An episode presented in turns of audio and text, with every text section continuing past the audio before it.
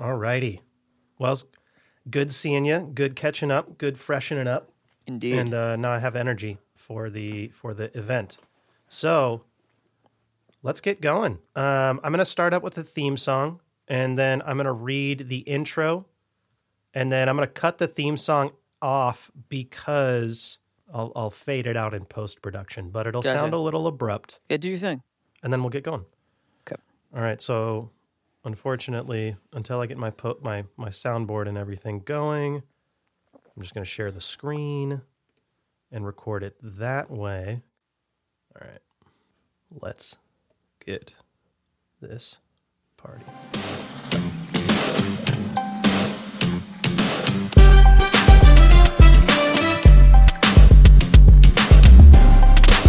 Greetings, listeners. Welcome into the Nostalgia Pit, podcast aiming to dissect pop culture, the subconscious, and other psychological phenomenon through a hyperbolic and prismatic lens. Hosted by Rob Snow and Colin Cassard, mixed by Alex Riddle, and songs produced by Golden Beats, the Nostalgia Pit is available anywhere you find your podcasts. This week, we're headed to the six. Yes, that's right. We're sitting down with Toronto's best kept secret, super producer Fresh Kils. Welcome back, sir. If you are unfamiliar with the works of The Fresh, well, after this episode, you won't be. Just about to hit the road on tour throughout Europe with his hip hop fusion band Ockham's Blazer, as well as a solo stint with one of rap's best new duos, ShrapKnel, we figured we'd touch base with the man before he takes off on the road. So, on this episode, we're going to talk about some of Fresh Kils' up and coming new projects, Canadian snack foods, and some of the highs and lows of touring on foreign soil. All right, here we go Snack Tack oh. 3.0.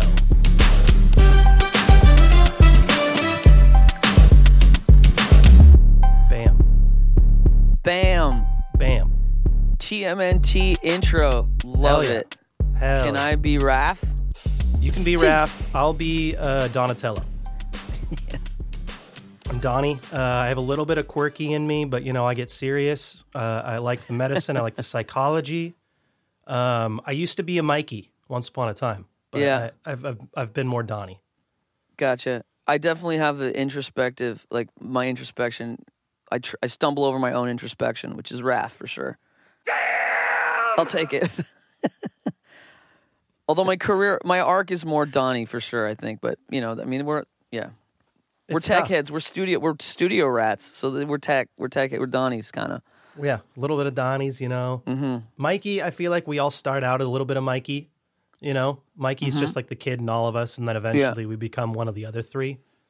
Yeah. like as a kid, I was like a, hy- a hybrid of Mikey and Leo, where I was like I was always the quarterback, when like playing you know, and like the pitcher on the baseball team, and so I was always you know like kind of heading up the squad, so to Yeah. speak, when I was young, and then even up to high school, you know, I was always throwing parties and shit, and Were you a Yeah. popular kid?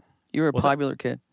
uh, so I wasn't a popular kid, but I was good with all of the social groups. Yeah, that's something. I feel that. Okay. So when it came, So we would have been friends. If you were a cool kid, we wouldn't have been friends. But we would have been friends. I'm the same because I, I traversed a lot of different, you know, social circles. Yep, yep. Yeah. So I liked hanging out with the um what you call it, the the the drama kids a lot. Drama kids were hella fun to party with. Yeah, Um I love the goth kids. The goth kids made up my core because they were. I just love like hell yeah. yeah. Something about it's funny how my all my friends that listen to heavy music growing up were the calmest, nicest people. Yeah.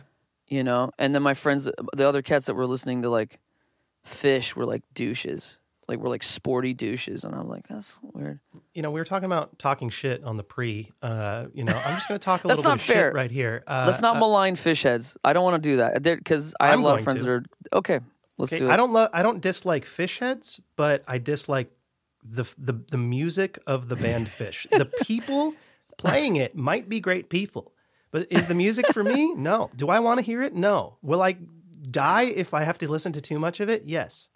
I have a friend trying to convert me to Phish, and I'm like, ah. So We had a roommate. I don't know if I've said this on the podcast before. We had a roommate once upon a time. I will leave them nameless, but they loved Phish. They were a fish head.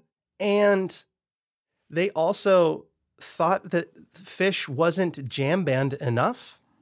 And so what they would do is they would take all because Phish would always be releasing their live shows and and, and um, you know live streaming them and then releasing them. Yeah, bootleg Mageddon. This person, yeah, this person would download them and then take them and cut all the vocals out and just have a super jam session.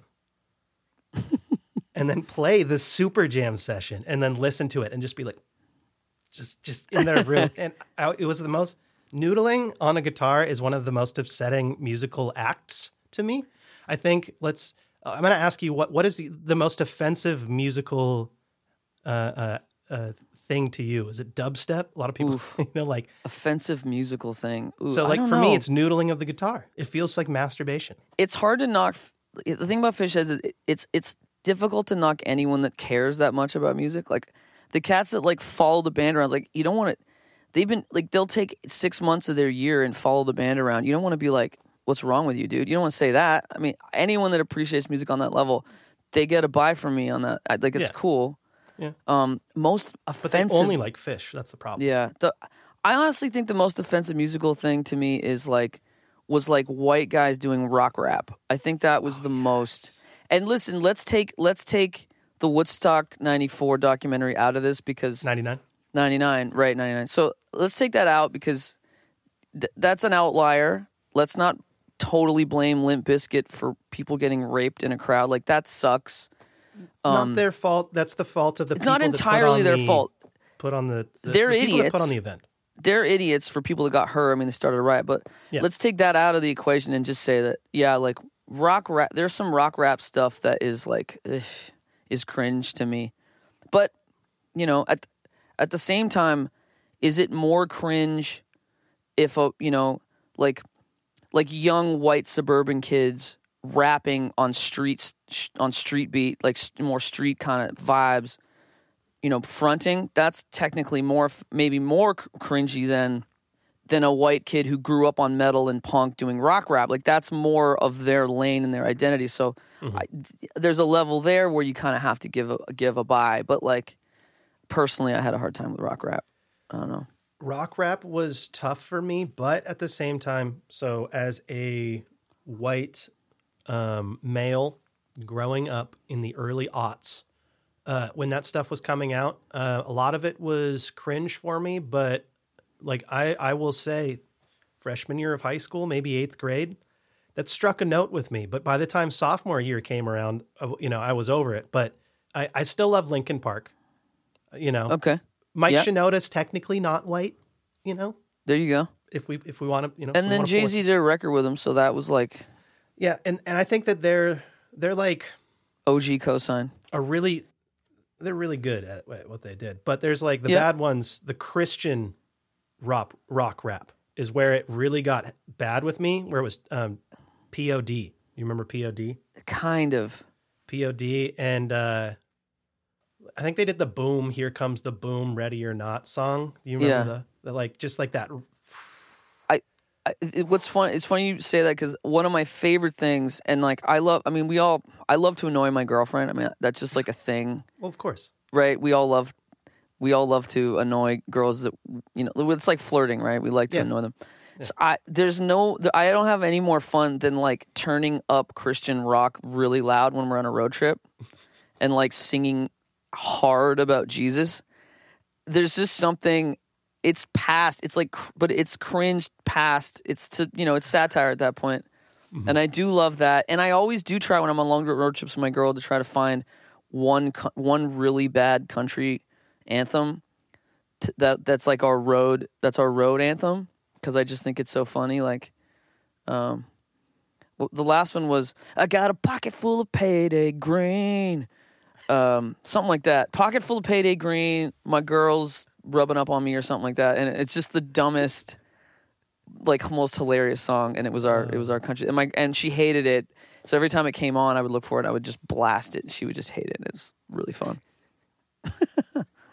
Yep. Um, I definitely sing at the girlfriend, not to her, but at her. Oh, Oh, definitely. like on a regular basis? I love it. Oh yeah, I'm like I do. I do vaudevillian dance numbers. Like I do the whole thing. I love it.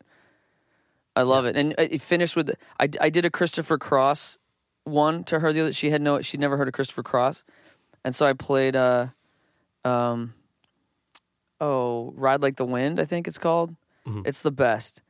And I did this whole dance like th- I, I slip sync the whole song, and I finished with a helicopter. She didn't think it was going to go any further, and I just kept upping the ante, and I finished with the helicopter.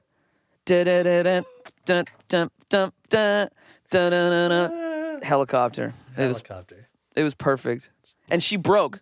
Like she was annoyed, and then it that was like I broke her brain with the helicopter. It was perfect. Cr- Shout out to Christopher Cross, who and Michael McDonald, who makes an appearance in the background vocal on that one. Yep. Yep. Yep. Um, I just did a, I did a Michael McDonald cover for this other podcast I'm on. It's called the Outsiders Social Club, part of the Half-Assed Podcast Network. Shout out to Ron. They asked me to do a, uh, they asked me to do a sounder, and I just pulled it out of my ass. But I did the Doobie Brothers song. Which and one Did the, I'll just play it right now. How about that? How about that? Is it? Uh, well, there's a few. There's some good choices. There's some good Well, the- choices it's there. it's it, it's the it's the one. You know what I mean? okay, Like it's the, the the one. the one. You know what I mean? I mean, there, there are there are some. There are a couple. There's also like there's also some deep dives. There was a, a, a Michael McDonald did a. I don't know if he, he was with the Doobie Brothers when he did this, but it was a Michael McDonald song he did for a soundtrack. It was a Billy Crystal soundtrack with the black dancer whose name I forget, and it was like a buddy cop movie. It wasn't a great movie at all, but the soundtrack's so good. And Michael McDonald did the like main theme song. It's so good, Hell yeah! but it's slept on. All right, Yeah, of course. Oh man, it's yeah. I was gonna say it's the one. I don't know. incredible. It's bad though. I think it's just about time for a recap. Incredible.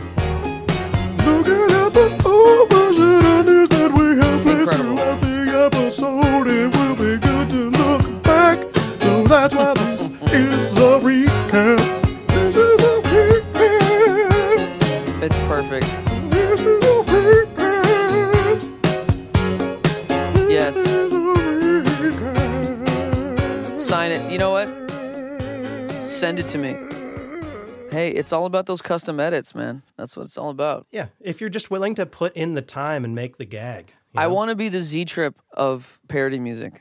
Yes. Hell yeah. Okay. Yep. Shout out to Z Trip. I haven't listened to that guy's music in a long time. Mashup pioneer. Mashup madness. I got to jam with him. I I actually got to jam with him at Shambhala. It was crazy. It was one of the the highlights of my whole life. We were Oh, that's tight. my buddy puts on this thing called the Turn Temple. Yep. and he it's a truck that he drives around with all the festival circuits Fuck. and he sets up it's like there's three turntable sets set up in it in a circle and it's just like open so you just go right if you're in the artist area right in the artist camp and so like you'll go there one day and it'll be you don't even know who's going to be in there it's just cats scratching and, and, and jamming and i went in there with the mp and it was uh, Bastard and Z Trip and Gaff and me, and I was just playing beats, and they were scratching, and it was like the most. It was incredible. Z Trip. Amazing. I think he has a Tom Sawyer remix that was on one of like the last song on one of his records, if I recall correctly. Uh, Rush, you know. And Shout out to Rush, Canadian legends, right there. one hundred percent. I went to school with Geddy with Geddy Lee's son. Strangely, I played basketball with him. Was his name Freddie Lee? His name was Julian, and it was Oh. not Julian Lee. He took his mom's name. Well, I assumed that Geddy Lee wasn't. I always assume it's not the, you know, like that's probably not his last name. You know what I mean? It's like oh, it's probably Geddy Lee Frederick. Yeah, his last. Fredrickson, I actually you know? don't know. Maybe that's it. Maybe it was his last. Maybe it was Geddy's actual last name. I just didn't know. I just thought it was his mom's because I'm like, well, it's not. Why isn't your name Lee? But Why isn't your name Lee? what's It- up? Like, it'd be funny to like meet so, like who would be the funniest person that you'd meet and then assume like be like like weirded out that they didn't have their parents' stage name. yeah, Like it'd be some some wrestler or something like that. Like why isn't your last name Undertaker? I don't get it. You know. we he was in the stands. We won the ISAA tournament. It was like amongst the small group of schools, and we won it. And he was in the stands. Geddy Lee was in the stands at my basketball game. Did he air guitar or air bass? He did an air guitar, and I warmed the fucking bench that day. I didn't. I didn't get off the bench because it was a championship game, and they didn't trust me. Yeah, I was. A, I was a southpaw. I shouldn't have been. I was a shooting guard. I should have been, and they made me point guard because I was a lefty and I couldn't dribble. It's bad. Yep, Drib- dribbling's hard. Dribbling was always the hardest. Like like consistently continuing and maintaining the dribble throughout the court. Like Yes. was always the hardest part in basketball for me. I was a catch and shoot guy, really Mm-hmm. good with defense, boxing out, etc. You know, I could hit threes and I could do power forward stuff. But you wanted me to like Look at you. run the point. Like it was a little bit of a yeah, It's a stretch. It was a stretch for me. I was a Can you- stretch too. So, you want to start um, talking about some of these? So, you're about to go on European tour. I am. Oh God, I am. It's three. You know what? It, it's four weekends. If you think about it that way, As- when you're booking this stuff, you're always thinking about weekends. You're like, okay, I need to do a weekend in a region. Yeah. You know, so it's four four weekends roughly, uh, and uh, we're doing the first week with uh, Prem Rock and I are on the whole run, and then the first week is with Ockham's Blazer, um, which is this super wild group that we're in. That it's a seven piece. We call it we call it nomad jazz. Uh, We uh, we didn't have a name for it, but it basically it's a seven piece sort of progressive hip hop jazz group. And we we met this band named they're called Proc P R A Q with a with an exclamation point. We met them at a we did a show in Vienna years ago, and they blew our minds, man. They were just crazy. Like it was like it was almost like four on the. F- it was like dance floor avant. It was avant dance music, avant dance jazz. They were like free jazz dance floor. It was crazy. And um, and it, was a 2019 spring. We we finished the tour in Vienna and we spent three days in the studio with them. And my uh, my sax player was on a cruise uh, contract that finished, and he joined us for the show in the studio. So we had seven of us, full horn section, keyboards, drummer, MPC, and Prem Rock on on vocals. And those sessions were wild. They were just wild. And it was one of those things where we're in the studio, and I, what's funny is I'm because I'm not in the studio doing live stuff very often, right? And so I was in the studio, we're we're jamming, and we're we're looking around at each other like, is this as good? Like, do you think this is good as I think it is? Because this is crazy. Like, you're almost like so excited, but you don't want to be more excited than the next guy, because then maybe am I just excited because I'm this is new to me?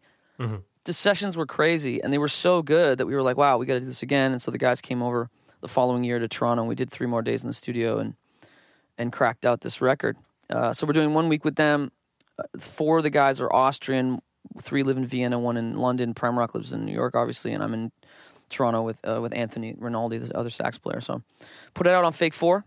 Um, big up Fake Four. They're doing some huge things right now. Congratulations to Ceschi and the co-defendants who are crushing uh, Fat Mike from NOFX. That, that project's looking awesome. And uh, anyway, so really happy that we found a home for it in Fake Four, and the record's done well. And so we're gonna finally get to do it live, which is scary and crazy and fun. And you know, we'll see how that first week goes. Hell yeah. So do you uh, you get there and you have a couple days to practice at least or something? You know, work out the kinks. Uh, we got about 18 hours, or Oh, wow. sorry, th- we got 36 hours Okay. to practice and make it work, which is scary. But you know, I don't know. I got to figure it out. I'm looking. For, I mean, who knows? We. What's funny is I was there last summer. Uh, I was traveling with my girl in Europe, uh, in Croatia, and I, I popped up there, and we had two shows booked, and I landed in in uh, Vienna, and I had COVID. I immediately had COVID, and I I can't. We had to cancel all the shows, and I was a, sick as a dog for three days. It was the worst. Um, no air conditioning. I was just it's 30 degree summer heat. 30 degrees for all y'all Americans out there listening. 30 degrees summer heat. Uh, it was bad. So yeah, so we're, we got to practice, felt good. So we'll see how it goes. I mean, I, I'm really excited. I think, I mean, the show's going to be wild either way because we're all, you know, we're all just going to throw the kitchen sink at it. That's you know. awesome. Yeah. So that's the first week. We've got four four dates with Ockham's Blazer, and then uh, I'm doing two more week or three more weekends rather, two more weeks with ShrapKnel. So Ca- Curly Castro's of ShrapKnel, uh, Prem Rock and Curly Castro are ShrapKnel. Uh, Castro's flying into Geneva, and we're doing a couple of Switzerland dates and some France dates, and uh, yeah, and I'll be opening doing some solo stuff there. So Fuck yeah. yeah, it's it's it's gonna be fun. I mean, it's funny. Everyone gets when they see the tour dates. It's fun posting the tour dates because everybody's like, "Oh, you're going to Europe. It's crazy." And meanwhile, it's crazy, but it's a you know it's a tough it's a slog for you know I'm I'm an older guy and you know there's there's six of us splitting cash and and you know I'm not I'm not gonna I'm not I'm not gonna like I don't want to disclaim away how cool it's gonna be. It's gonna be great. Um, but it's you know it's a slog. It'll be a it's a be it'll be a slog. We've really packed it in. Prem Rock and I are pretty much the whiz kids of underground rap bookings, so we've packed the schedule full. Looking forward to it, man. It's gonna be great. Fuck yeah. Well, on that note, um, we're going to queue up one of your uh, routines. Uh, do you want to give a, a an intro to the money flip? Oh shoot. Okay, so let's see. How do I say that? So okay, I've when it comes to my routines, I've real I've always tried to steer clear of routines like this because I've always tried to do. There's reasons why my my routines, some of the more memorable ones are Transformers and Bruce Lee and Tenacious D and and and Price is Right and stuff, and just like quirky, funny stuff and nerdy stuff and kung fu, whatever. Um, just because I feel like that's more just who I am in terms of like you know nostalgia and, and who I am growing up, and like there's a reason why you know I never did a uh uh like a Biggie tribute routine or you know uh, I sort of stayed away from stuff that I thought wasn't necessarily like in line with my personal identity somewhat, and so I, I wouldn't call this one a Dilla tribute per se. Uh, but what happened was I started doing shows with a trio. I, I- started this thing called the Fresh Kils Trio, my, with a sax player and a keyboard player, and we did a jazz. We did Toronto Jazz Fest, and we would go to the studio, and I was always looking for sort of jazzier things to throw at the guys. Like, okay, what can I? Because bringing musicians in on some of those like more detailed routines are tougher. So for this one, I was just looking for chops and things that I could throw at the jazz guys that we could really like build on. And what's interesting about the Get This Money beat, uh, Slum Village, is like it's really interesting harmonically. And so when I do it with the trio, it's super wild because the sax player and the keyboard player are really digging in on the harmonics of it. Um, and the crowd goes wild because they know what it is, and the chops are there. And so uh, I just kind of got wild with it. And when- you know, I, I I had an opportunity to film in the studio with a homie, and and uh, and I was like, I got to make this interesting. So I, I worked all these money samples into it. And so, anyways, this is it's um, it's me in the kiln doing my thing, um, Hell yeah. doing that money flip. Jeez. Yeah, and we're we're gonna make sure that we drop the links um, to all of the, the the songs that are played. By the time this episode comes out, the new single will be out. Then yeah, this is coming out on Sunday. But for now, we have the uh, the money flip, which is gonna happen. Slum Village and Pink Floyd.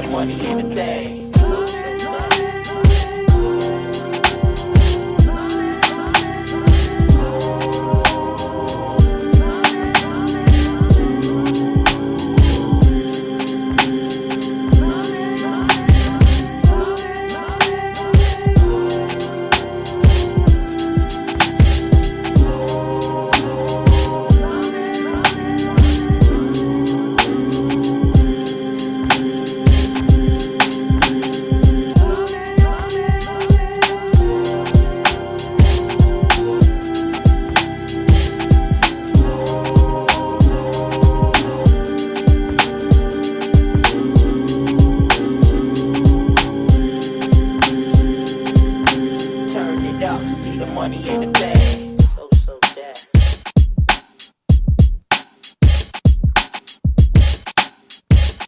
It's nice, sir. It's a nice one. jeez. Thank you. Yeah, Pink Floyd, one of my favorites. Um, so when I heard that, obviously, instant nostalgic ties. Mm. So there are, you know, you said that you are nostalgia driven in a lot of senses and things like that. So it's Sure. like using Slum Village and Pink Floyd, it's like an instant, like, you know, ecstasy for a person that likes both of those things. They're like, what? You know, that's what the thing about mashups is. It's like mashups are like, they are, it's an indescribable feeling Yes. how much fucking fun it is when the first time you hear a mashup. Like when I heard, you know, I'm not into his music as much anymore, or really at all, but Bassnectar. Like if someone was like, "Hey, I got a free Bassnectar ticket," and he's playing down the road, I'd be like, "Yeah, I'm in," mm-hmm. because that dude can put on a show. But he played a, a concert one time, and he did a Jimi Hendrix Fire remix that was just mm. so warped out, and it was just like when you can do things Crazy. like that, so Yeah. fucking cool. I, I, you know what's funny? I've always been a. I know it was a fad. The mashup thing seemed like a fad for a while, but I felt the same way. Like, I, I remember being at a club in Ottawa we played at, and somebody, one of the DJs dropped like a. It was a Missy Elliott, Portishead, and Nirvana mash, Oh my god. and it was insane. It was That's totally fucking insane, and like. I wasn't on the dance floor. I was backstage. I wanted to jump over the thing and just start dancing because it was so. I'm I'm with you. I'm with you. And you know, I tend to I'm grounded in nostalgia with with my stuff ten, because I I tend to want to be I tend to want to do something that's personal to me because I feel like I'm not trying to do the low hanging fruit, the pandering, which is why I I, I always stayed away from you know the Dilla stuff or the. It's not as compelling. I don't know. I just don't think it's as endearing or compelling a thing for me to do that kind of stuff. Like, I begrudgingly did a, a Muhammad Ali tribute routine for CBC Radio one time because they asked me to, but I felt weird about that because he died, and I'm not the guy to be doing the the definitive. Not that what I would do is definitive, but like a timely Muhammad Ali tribute. You know what I mean? Like that's not. Hey, you don't have a personal relationship with him. I love the I, I love the guy, but I mean he was he was, uh, you know, he was a Muslim, you know, freedom fighting, uh, civil rights uh, activist boxer, and he you know this, it wasn't it's not my place. I didn't feel like it was my place. Anyways, so I've done some of that stuff, but I always try to stay away from it. I try, I try to ground things in, in, in my identity, and and you know, I know nostalgia is sort of a low hanging fruit thing, but I also just love it. It's just stuff that I know. Like if I if I'm working with stuff that I know it's going to be better, I'm going to perform it better. I'm gonna mm-hmm. have a better understanding of what it means, the context of it. That's the other thing too is the context. Like, you know, like I wasn't a Yelawolf fan, but I wasn't a Yelawolf fan not because he wasn't dope or the records weren't dope, but but I missed the context of him in some ways. Like I had a friend to explain, like at the time he was doing what he was doing, it was a big deal, and Yeah. here's why. And I'm, you know, so much of this stuff is context. So like, Yeah. you know, like I can't listen to Bone Thugs and Harmony because they they literally sing so out of tune, and I'm like, it's I can't even. But like what Bone Thugs and Harmony meant to all my hood friends who all you know, especially all the hood dudes that all of a sudden were like, "Yo, I can sing, I can be emotional, I, we can be we can be openly emotion, we can express our open emotions and be sad about our our homies who have passed." Like that's a big fucking deal, and that that's a context. There's a context for that record that's lost on me. I'm listening to music and I can't stand them singing out of tune, but those records meant a lot.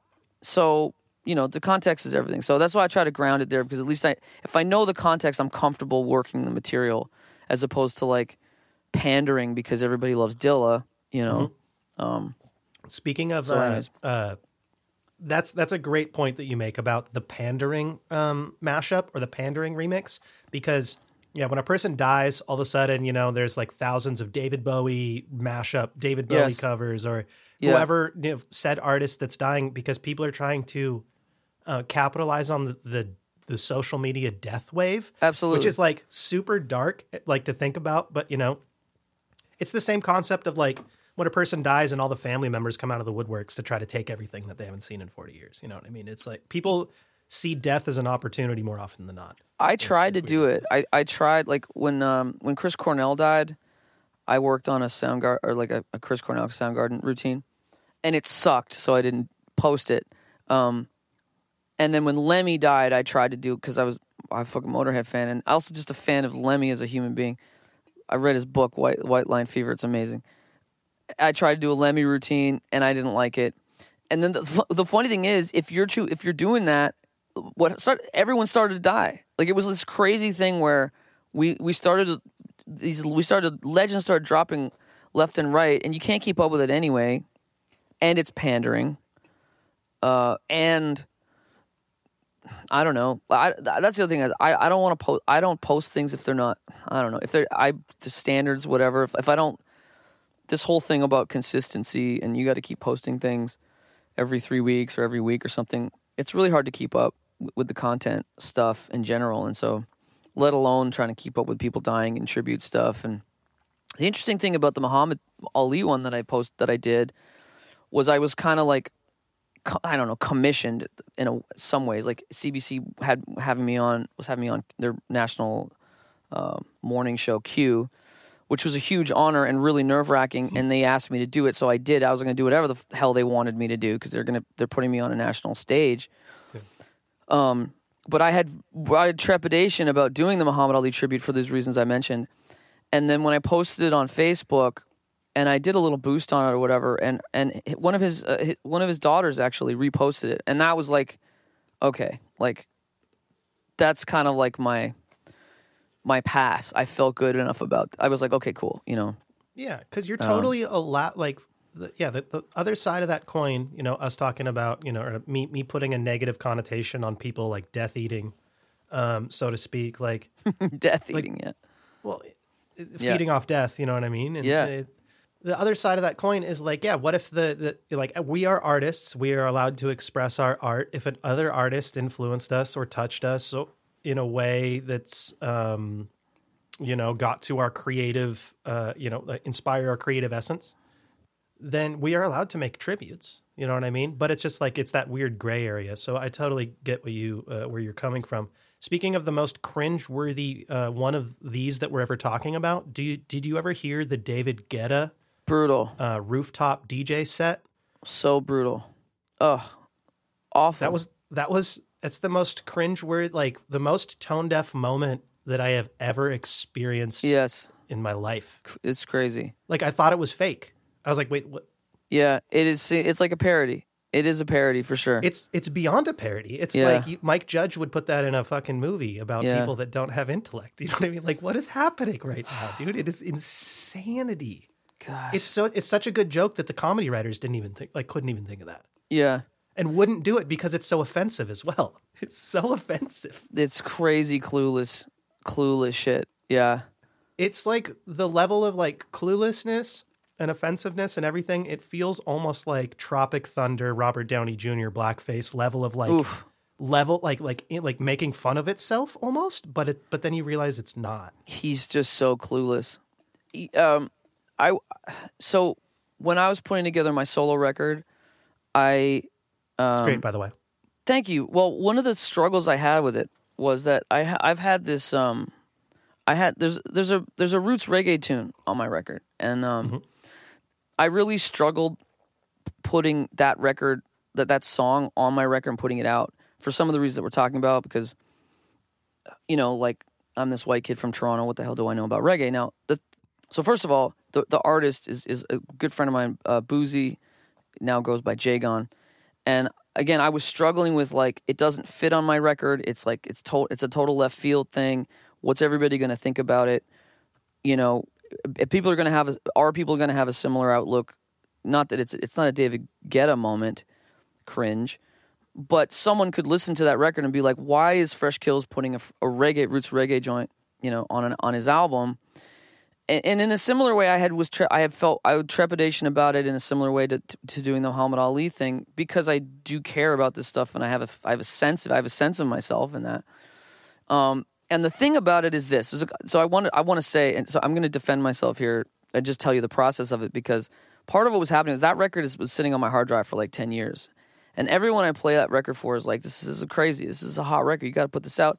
Jagon is kind of out the game. He's a family man. He's about to have his third baby, I believe and you know at the same time i was like well you know I, the, the caribbean community in toronto this is what people don't really understand about toronto toronto has the largest caribbean community outside of the caribbean it's part of the reason why we have Caribana here every year uh, which is a huge, huge festival that takes over the downtown core. Hell yeah. And but the thing about Toronto that's really upsetting to me, and and I've seen this play out over the years where like Caribbean uh, Caribbean radio programming has failed ostensibly because of you know white audience doesn't take it doesn't doesn't care. I basically Caribbean music and the Caribbean community. We like to pretend in Toronto that the Caribbean that we care about the Caribbean community for one weekend where where Caribana happens, and then the rest of the year we don't give a shit, and, and that community is pushed to the side. There, you don't see now. There are there are parties, there are DJs. There's a lot of dance hall, like you know, people are spinning that music out. It's not to say that, but like it generally gets pushed to the suburbs and stuff, and it doesn't really get a lot of love. And while it's not my culture, it's my city, and I came up like I came up listening to a lot of reggae. Like I was, I was engineering and part of like dance. Like it was really funny. I was part of a soca crew, if you can imagine that. I was just their engineer. I was helping put their records together, and I would get to go to the parties and stuff. Um, but people don't really get that about Toronto, and so, anyways, uh, I struggled with putting that record on my putting that song on my record because I was like, it, I didn't want to have that David Guetta moment. And I'm not saying this to defend it because I've gone through this and I've had all different friends of mine and colleagues weigh in and be like, you got to put this record out. It's crazy and da da da da. Um, and so I did. But it is interesting to hear, you know, because I'm sure there's going to be a cringe moment. I'm sure people listen to the record and they go, well, this is weird. What's this record doing on here? and I had so many meetings, like I had marketing meetings with, with Spotify people, and where they were like, "Well, you don't want to do a variety record because the the algorithms will deprioritize it. You know, you really should do like an instrumental album and then do an, an R and B. Like if you want to do it, make a whole project and then." And I was, I, I got so frustrated with some of those meetings. I was like, you know what? I don't care. I don't care about this stuff. I don't care about playlist, not playlist, but I don't care about the algorithms. I'm gonna put out the record I want to put out, uh, and I believed in that song. Anyways, long segue there, but I really felt strongly about representing my city in that way and representing music that I that I love dearly. And, and hopefully, it's not a David Guetta moment. you know, it's hopefully it's not seen that way. No, it's not tone deaf. I mean, I've listened to the song, and I mean, it's not like you. So, like, I think the the biggest difference. So, like, I'm not on there rocking patois. That's exactly. So, like, that's like the biggest difference. And so, I have this. You know, I'll compare it to food here in a second. But yeah, I mean, if it would be problematic if it was, um, if it was like you making dance hall and like you googled like google translated some lyrics and you were doing it in spanish. Yeah, and you know like et cetera you know like that would be problematic but like if the music has like is influenced you then i'm always uh, like for experimenting with that music. So i think music and food are a little different. So it's like i think that you can with food right?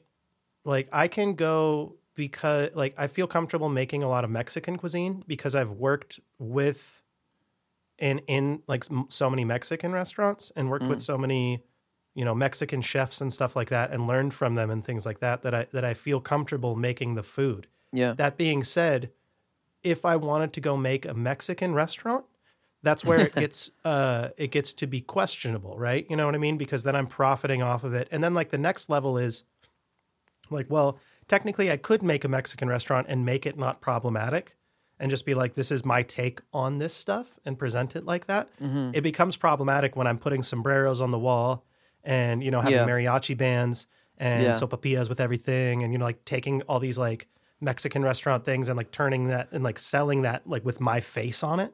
Like me with a sombrero, like that's problem. yeah, You know what I mean? absolutely. I think with music, it's like it's a little different, right? It's like if you wanted to make a whole reggae record, you wanted to do patois, you wanted good to, lord. you know, et cetera, et cetera. You wanted to grow dreads. You wanted to start um, saying Irie and using like a lot of like terminology that wasn't you. Then we're Right. getting into problematic territory. Yeah, yeah, But if you make a a, a, a reggae influenced, you know, hip hop song or a reggae influenced I mean- fusion song, it's a roots reggae joint, and it, you know that's the other thing too. As as a produ- the whole idea and concept of producer records, you know, yeah, like a producer putting out a record, you're sort of backseat driving that whole record in a way, you know. And so that's all that's been hard too and you know i this is my first time doing that by the way so it's my first solo record i've, ne- I've never done that i've i know i've done duo stuff with the extremities where we, where we were putting out records and we put out you know R- r&b records or whatever So how long have you been making music before you put out that record? which record The your solo. oh fuck i don't know Like how many years was that? 20 it's over 20 years it's like Over 20 22 that's- that's years crazy. some stupid amount I put out I put out like ten albums in my first three years of recording. i mean With very different. It was all bad. They're all bad. Don't. I, I mean i've been producing i mean i this, but, putting the artist hat on right yeah. But even that, putting the artist hat on as a producer is a weird thing because you are backseat driving records where like, you know, one of the singles was uh, "Ain't No Ain't No Way" with Phoenix Pagliacci, who, I mean, it's her song. I mean, I produced it, like I Yeah. did the beat, I recorded, I mixed, whatever, but it's her song.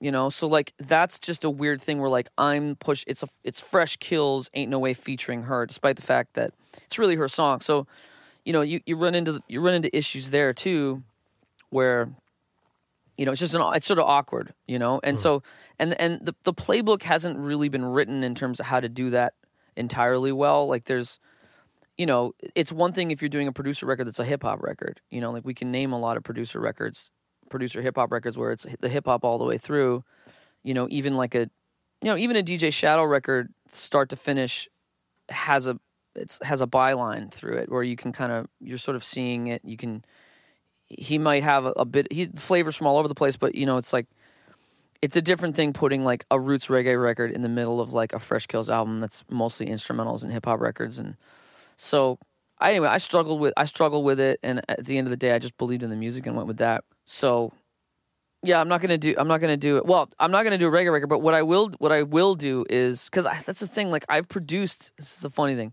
i've produced reggae records over the years like we i did a record for hr from bad brains with uh, my boy Modulok, who, I mean, it's a rock steady joint, really. Um, I've done like I've done those types of records, and again, just even been coming up in Toronto, I've been, I've worked with tons of different types of musicians, soca, reggae, dancehall, you know, different things. So it's uh, you know, as an engineer, you work on everything too, so it's hard. So, anyways, I just feel like we're in a new world. So, what does it all mean? I'm not sure. I just try to keep a mind to it and, and, and do the best I can, right? And that's that's all you can do. I don't think David Guetta was doing the best he could there. No, he went full Ross Trent. Went, like, that's fat. he went full Ross Trent. And Oh, like, God. oh no, you know, just the, the tone deaf. I mean, I've seen, I've went, I've been in Germany watching like dance, like white German guys doing dance hall, full out dance hall shit, and you're just like, ah, you know, what are you gonna do? But at the same time, Europe's different. I mean, you were talking about food. I remember being in Amsterdam. I was in Rotterdam, and there was a, an Italian food place being run by Lebanese people in Rotterdam. So it's like, I don't know, like, Well, that that's the thing about it. It's like I think that um, I don't know. Food is interesting because you can make a cuisine and you can sell it, and I don't think it's cultural appropriation if you're doing it the right way. But the right way, whatever that means, is the crux of the whole thing. Yeah, that's the black box of your comment. like especially in a world market, right? I don't think that food is um, intellectual property. i- like in a way, I think the culture Not yet.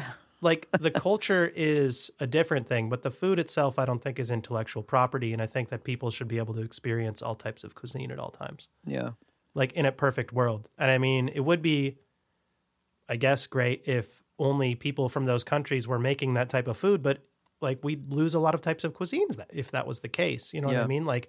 What if, and and unfortunately, it's just the way that the world works. It's like maybe that person doesn't have the the means or the time to run a restaurant. You know what I mean? And I don't know. The problem is you have people coming in to exploit it, where it's like yeah, maybe someone in Rotterdam was like, "Oh, there's no Italian food here, so let's Yeah. let's let's do Italian food." And just because there's a, a gap in the market and there's no passion behind it, it's just a gap in the market. yes, You know what I mean? And that's where Yeah. it's just like, eh, hmm it- it yeah, I get you. There's no passion in it. Right. You got to have the passion. It's like the music, you know what I mean? Like you got to have soul. Like I, I was editing an old episode. I compared Charles Bradley's music to Justin Bieber's music and how it's just like the soul of one voice versus the the the stoic nature of the other voice. Mm. Um, I like I like music that has soul in it. That like some of the notes aren't always perfect. You know what I mean? Like that's where you Mhm. like hear that passion. You know, It's funny. like that humanity. I had a long conversation about that with about Rihanna, where the thing about Rihanna that I always found hilarious was like she has zero vocal range. Like she can literally sing in th- maybe three or four keys maximum. She she's very monotone. She had like, sh you know, compared to Mariah, it's it's ridiculous. Yeah.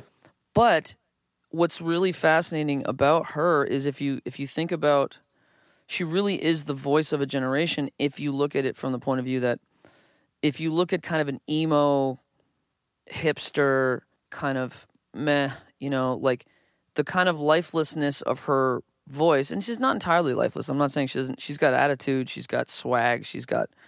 I'm not trying to take anything away from her. I'm saying she's a robot. You're But- saying the limited range. The well, but the limited range is part of it. But it's it's this understated kind of like armchair gangster, kind of meh hipster. I don't care about. I don't know what to believe. I don't care about anything. Type of performance, which is actually very reflective of the current culture. So it actually speaks to people in a way. Whereas you might also suggest, if you were comparing her to Charles Bradley, you would suggest that she doesn't have a lot of soul. So hmm. I, I wouldn't say that necessarily though. Like you listen to the right Rihanna song and like she hits the like even if her, her range is limited, she's still hitting the notes with like it's it's it's tough because the she's so pop that a lot of the producers polish out the soul. right, Right? Well, but I also think that if you look at like auto tune, is in some ways reflective of its time in in that like it, it, it is there is an artistic statement to be made uh, with a heavily auto tune you know vocal Mm-hmm. And I, I'm not anti autotune. no, no, I'm not either. I'm not either. In fact, I think there's something. I think there's something about it that is, um, like very important in terms of like reflecting where we are as a society and reflecting, in as much as art, the great art is a reflection of its time. Auto tune is an important part of it. However you want to, you know, however however you want to break it down. Um, you know, the revelation that that that T Pain is actually an amazing singer. It's like, well, okay, yeah, That's not he made an artistic choice. It was an art. It was an art. It actually was an artistic choice. It wasn't like that he couldn't sing. He was making up for it. So, anyways, No, he, he differentiated himself from the pack perfectly and made one of the smartest marketing moves like ever. Sure, sure, and I, and I, I think there's something artistic too to it. I mean, it's interesting with with with Charles, or even if I think Lauryn Hill's Miseducation, Lauryn Hill, that record is is an interesting one because it bridges, it sort of bridges things where it's like, insofar as I've heard this, we can argue about this, that hip hop production is kind of like beginner EDM production. It's kind of like entry level electronic music production, if you want to think about it. It's because it's still very steeped in like live elements and live sounding stuff. I understand where you're coming from. So the Miseducation of Lauryn Hill I- is this really cool watershed moment to me, where it's like there's so much soul to that album, and yet it is produced. You know, there's a bunch of records like that, but that record sticks out. Like it's that that record's enduring nature. I think is is part of that in some sense. You know, in the same way that like if you listen to Portishead, Portishead is enduring for a similar reason too, because it's like it is really produced. Like you're, there's some sound design stuff. They're they're so far ahead in, in, in terms of sound design, and Crazy. you could say it's overproduced in some senses, but it's also like um, I mean, it's very steeped. It's it's a bridge, you know. Anyways. Dummy's one of my favorite albums ever. God. It's in my my uh, my Desert Island Five. You know, would be like Yes. If I if you know I'm Yes. stranded on an island, uh, I would You need have- that I- record. Yes, absolutely. So I have four of them written down, but one of them Portishead Dummy. Uh, another one is Zero Seven's um, Oh wow. Simple Things. Okay.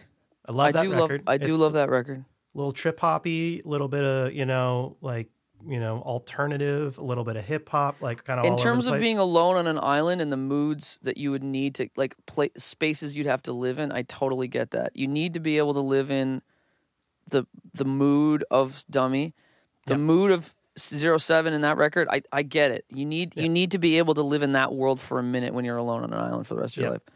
Also, uh, uh, SiR's November. Okay. You heard that record?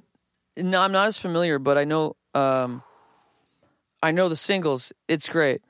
Give that one a headphone listen. Straight, like straight through. Really, Okay. really good. Okay. Um, good concept to it that's kind of buried. My fourth one would be for when I was excited and needed to, you know, get pumped up and like all over the place, but it would be Buhloone Mindstate.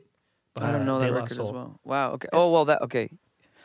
And then the fifth one would the fifth one it fluctuates. These are tough. So I have four right now. And there's no Beatles record on there. There's no Um, there's no, Beatles record on there.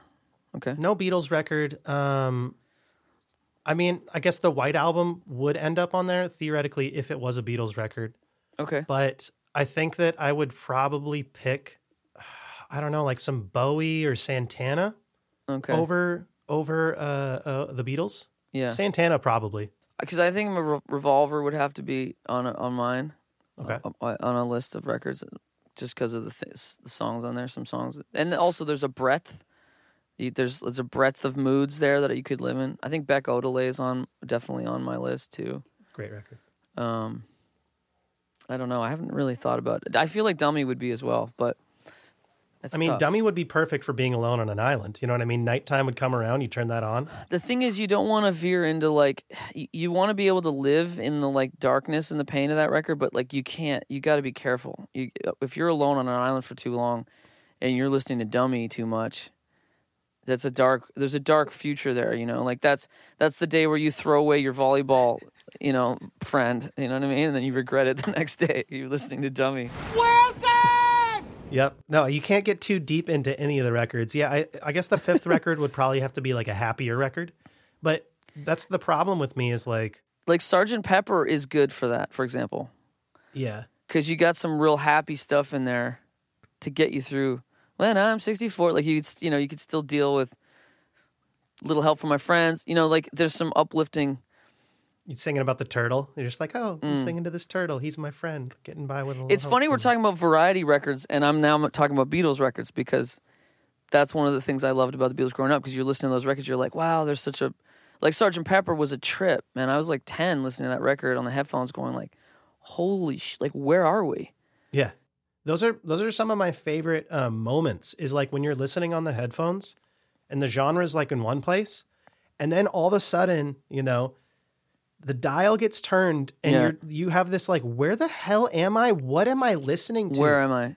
I remember, uh, you know, when Dizzee Rascal's record, um, I think it was Tongue in Cheek, came out. Mm-hmm.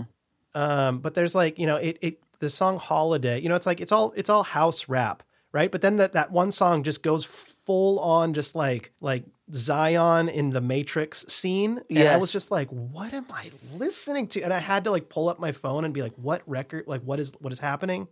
I When we that. were talking, yeah, I like that. when we were talking about cringy records or cringy like genres, like rock rap was one of them, but hip house was another one that people had very strong feelings for and against hip house. It's it's it's good and bad. and I don't think it survived well, and it's too bad. It's too bad because there were some good hip house records.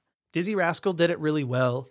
Um, the Streets in a very different el- like element did it really well, but all of the like it just never got, really got to the this like to the Americas, right? To No. like it just never got out of England really, and it seemed like it was more of a or England and like Germany and stuff like that. It's really fascinating to go. I used to do this, and I would recommend this. If you like, pick a year and a month, go on YouTube and go Billboard Top Ten in the UK Mm-hmm. in whatever year. It is crazy the records that make it on the top ten. Like we're talking like hardcore Rusko dubstep records are like peaking at number three on the Billboard charts in the UK. You know, like grime records, Yep. top ten, like top five records, grime. Yeah. And so I've always it's all- I've always found that fascinating because England always seems like, and it's funny that we're talking about we're talking about this appropriation issues and get a David Guetta moments, cringe moments and stuff because in Europe and I mentioned the food thing in Europe, but Europe, I feel like in some ways has been dealing with race relations for like thousands of years, whereas America's still younger in dealing with some of its and you can see obviously how young America is dealing with some of these issues, Canada as well, the Americas. But um having again just a very wide variety of sounds culturally, sonically, um, genre wise in the top ten Billboard on in the UK for like it's always been that way. There's, you're gonna hear the pop records on there, but you're gonna hear weird outliers. You know, like like I was marveling the other day that Chemical Brothers Block Rockin' Beats, which is essentially like it's essentially just like a it's a breaks it's an instrumental it's instrumental music first of all. Like how many number ones that are instrumental? That's a big that's that's one thing. Let alone like a big beat fucking like hip hop upbeat hip hop instrumental record is going to be a number one record? Like wow dude like that's crazy. Yeah, you know? they have a, a lot more eclectic uh, taste in music over there, and that's why I think like yeah as weird and uh, as much shit that people want to talk about England as they want to, it's just like they've always like the the subcultures in England have always put out some crazy cool music, like just like some amazing music. in the in the same way that like in America, well, I don't know. I'll make this comparison. I could be wrong here. Maybe I'm overstating, but in the same way that, like in the states, it seemed like gay club club culture, for example, people were always stealing from it, right? Like stealing fashion, stealing sound, stealing. You know, you, you want to talk about Detroit and Baltimore. Like mm-hmm. people were always stealing from those scenes, but never giving those scenes the love. They would take stuff and they would you know and they would go elsewhere with it. Whereas like in the UK, the club scenes are leading. They're mm-hmm. leading the, the they're leading the charge and held up, you know, as you know these are these are like these are the sounds that that people are really resonating with and we're going to be honest with it and we're not going to like repackage and remarket a bunch of stuff from somewhere else Yeah, you know because we're not in control of it or something it's because all the Puritans came over here. You know what I mean? Yeah, and and sure. so they're all like the repressed sexuality like moved across the ocean. you know, once i mean upon remember a time. remember when jay-z signed lady sovereign I forgot about that. like holy shit right yeah. and it just didn't Lady work. Sovereign had a moment. It just didn't work because Yeah. we weren't ready. America wasn't ready for like a five, a five foot one, you know, skinny white UK girl rocking like rocking over heavy dance stuff. Like we weren't ready for it. But Yeah. For real, for real. but she had like number one hits. She had number. She had top charting records. Anyways, She did. fun stuff. Speaking of fusion records, should we go into the Fresh Kils trio? Yeah, sure. I mean, I yeah. want I want to play Hot Cheese to start out. Do you want to give a, Oh. a little intro to Hot Cheese? hot cheese just is, uh, is really just a funk jam. But what I want to say about the trio is that initially I started it, and it's, you're going to laugh because we're talking about all this stuff. I, I, I put the trio together, and it really was me trying to package and market something where I was like, we're gonna, I'm gonna put this trio together, and we're gonna get, we're gonna film a bunch of live stuff. And we're gonna get cor- a corporate booker. That's what I wanted to do. I want, I'm like, well, let's do weddings. Let's like, let's get some real money because I love playing as Fresh Kils but it's like the underground rap circuit. There's only so much money you're gonna make, and I'm getting older, and I, you know, um, I don't want nicer things. I just I have to pay for more things.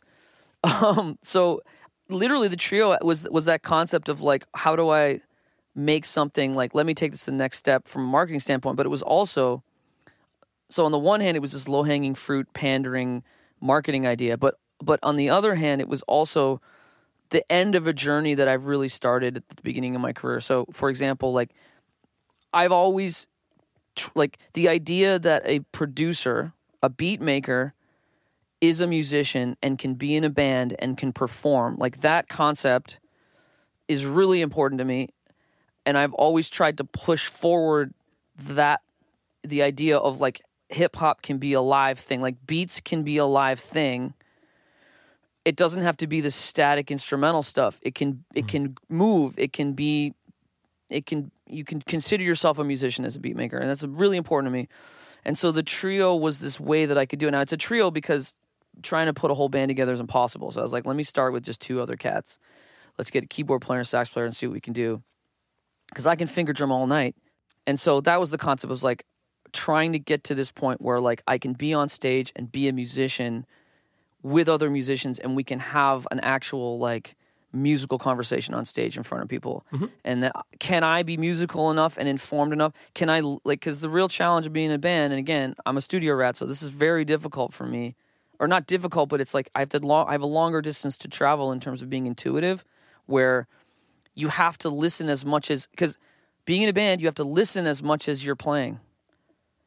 You're, it's a it's a it's an in and out. You're listening and outputting at the same time, and the better musicians on the planet are have those that connection, that thing like circular breathing. They have that thing going on in a way that is like transcendent. So I'm still working on that because that's not natural to me as a beat maker, right? Mm-hmm. Anyway, so that was the goal, and I think Hot Cheese was an example of. And it was funny because when we filmed it, we did a couple of takes and they were good, but then one of my friends was like, in the studio was like, "Yo, like, do one other one, like, do one more, and f- just fucking let loose on this one." And that's what this take was, and he was totally right. And we fully let go, and I just I let go because I wasn't. I feel like I wasn't listening as as much. I was worried about trying to keep everything together. Uh-huh. And anyways, that's the that's the fever pitch for. this Fever pitch. Hell yeah. Well, yeah, like you were saying, you got to trust your intuition. I mean, you have your intuition in your studio. You just have to be able to transfer that to the stage. And for all you uh, guys listening, this is live. Like what you're hearing is is is fully live. It's not it's not a produced joint. Hell yeah. It's live right, off the cue it up. floor. Hot cheese.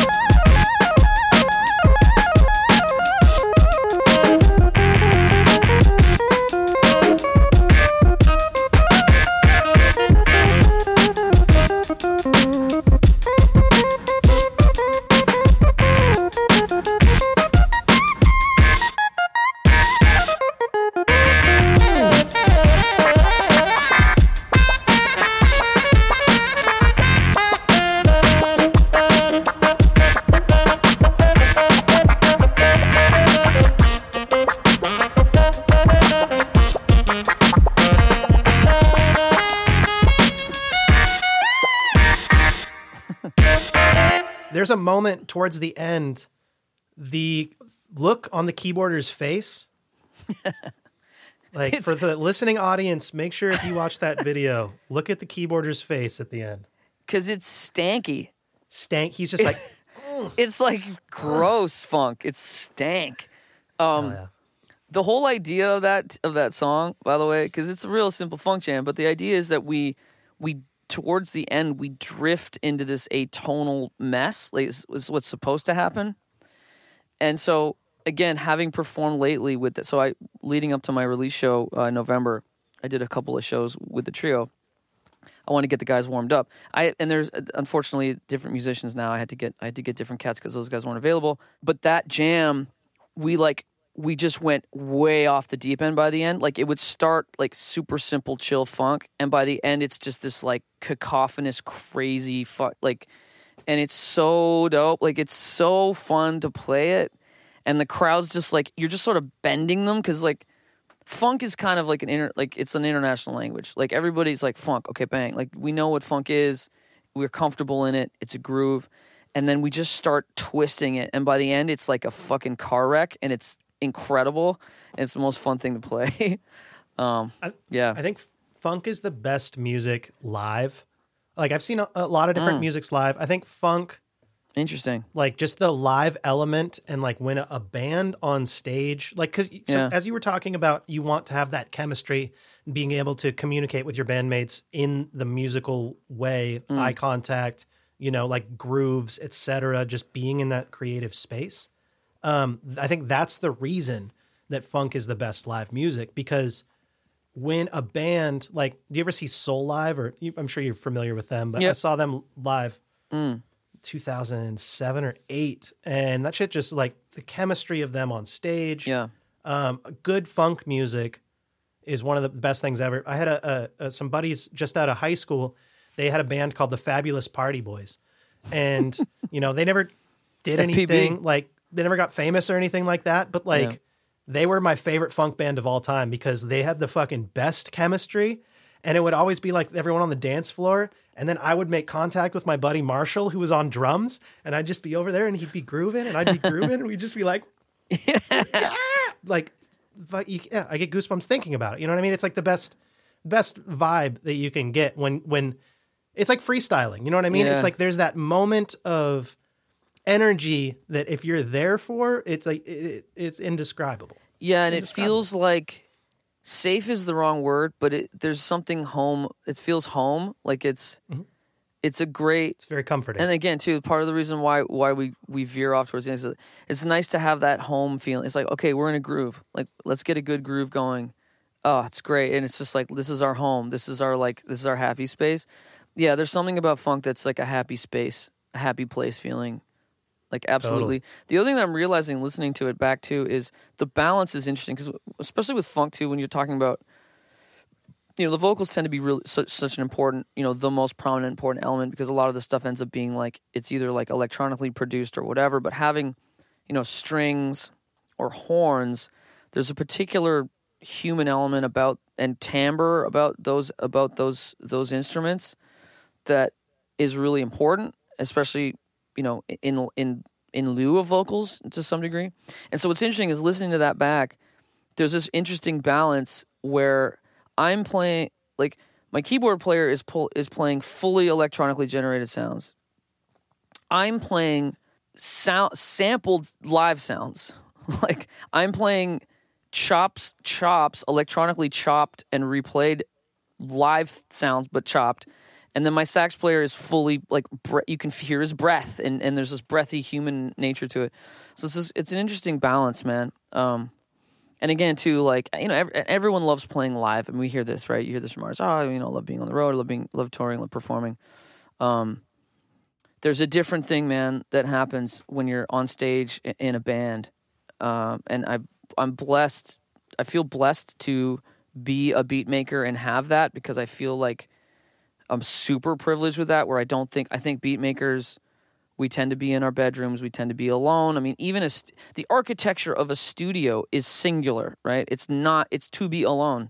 You know like you have a one chair placed between two speakers i mean the whole thing. So it's a solitary typically a very solitary thing. And so interesting in the last few, you know in the last decade you see a lot more producers collaborating there's a lot more collaboration.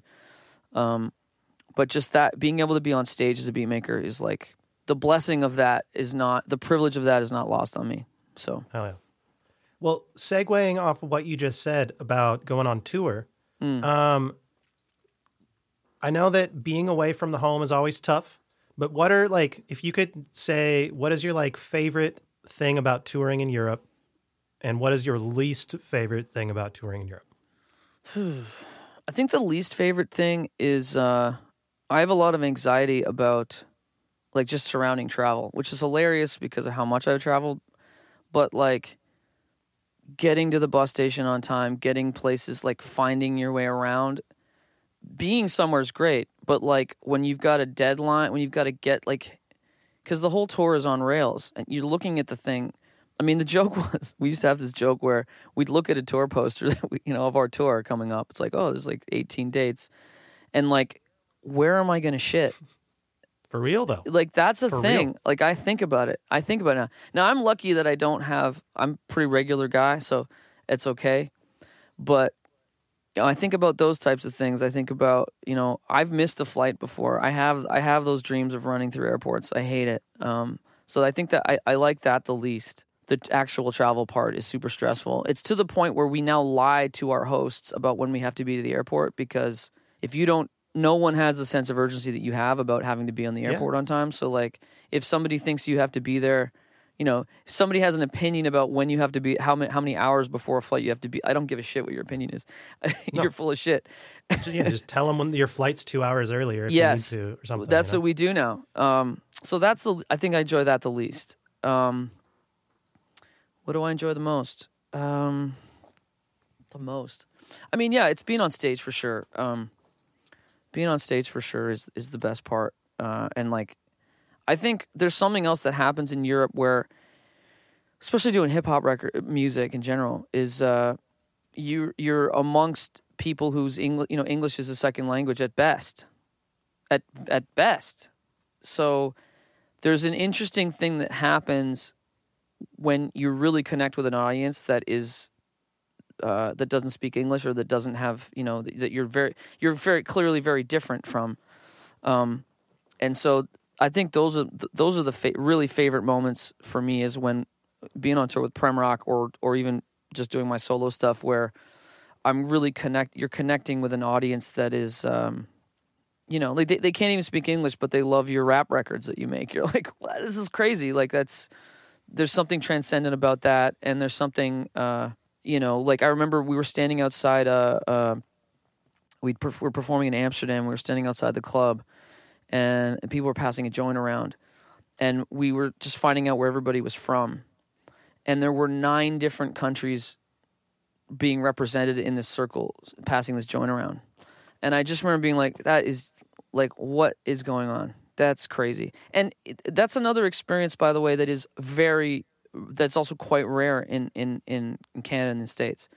You know like that stuff doesn't happen. Whereas like in europe there is a lot more you know people are traveling culturally people are moving around. Like if you're in if you're in downtown toronto and you run into like a couple of guys that are german speakers that, that can't speak english very well that's a different more rare experience right? Uh, versus uh, and maybe you know new New York's real, real metro, metropolitan for sure, but like you know when you're in a when you're in a club in Europe, there's literally there's nine different countries. Like there's like 18 different languages being spoken in the club, and so I think I love those moments the best where you're like. The, the like the, the somebody comes up to you after a show and they're trying to express to you how much they love your show but they can't you don't understand what they're saying and they're just like uh, you know I think I think those are the best moments Hell yeah. I've always heard that European hip hop shows are gener- generally uh, better and more fun to perform at and for than American hip hop shows. Mm-hmm. You know, Canada can fall into that category as well, um, yeah not just the United States, yes the North America, North American hip hop shows. Would you say that th- that reflects uh, your experience as well? Like, are, are European tour uh, shows generally more fun? Um It seems like Yes. uh, From afar, it seems like they embrace hip hop more as a culture than a lot of places do here. Well, so there's a couple things. Like one, they fetishized it a bit, right? So That's an interesting way to put it, but that makes a lot of sense. they've definitely fetishized American rap. Okay. Um, and that's evidenced by, and I'm going to be careful here because there's that's evidenced by. There, so, for example, there are artists, and Prem and I have pretty strong opinions about about some of this stuff. But there are artists who go over to Europe, uh, black hip hop artists that go to Europe, and they tour Europe exclusively, and people are like, "Oh my god!" and they've totally been fetishized, and they're they're meanwhile, and nobody in New York where they live knows who they are or knows what they do, right? And there is some of that in Europe where there's people that do really well over there because hip hop is fetishized over there. Black culture is fetishized over there to some degree.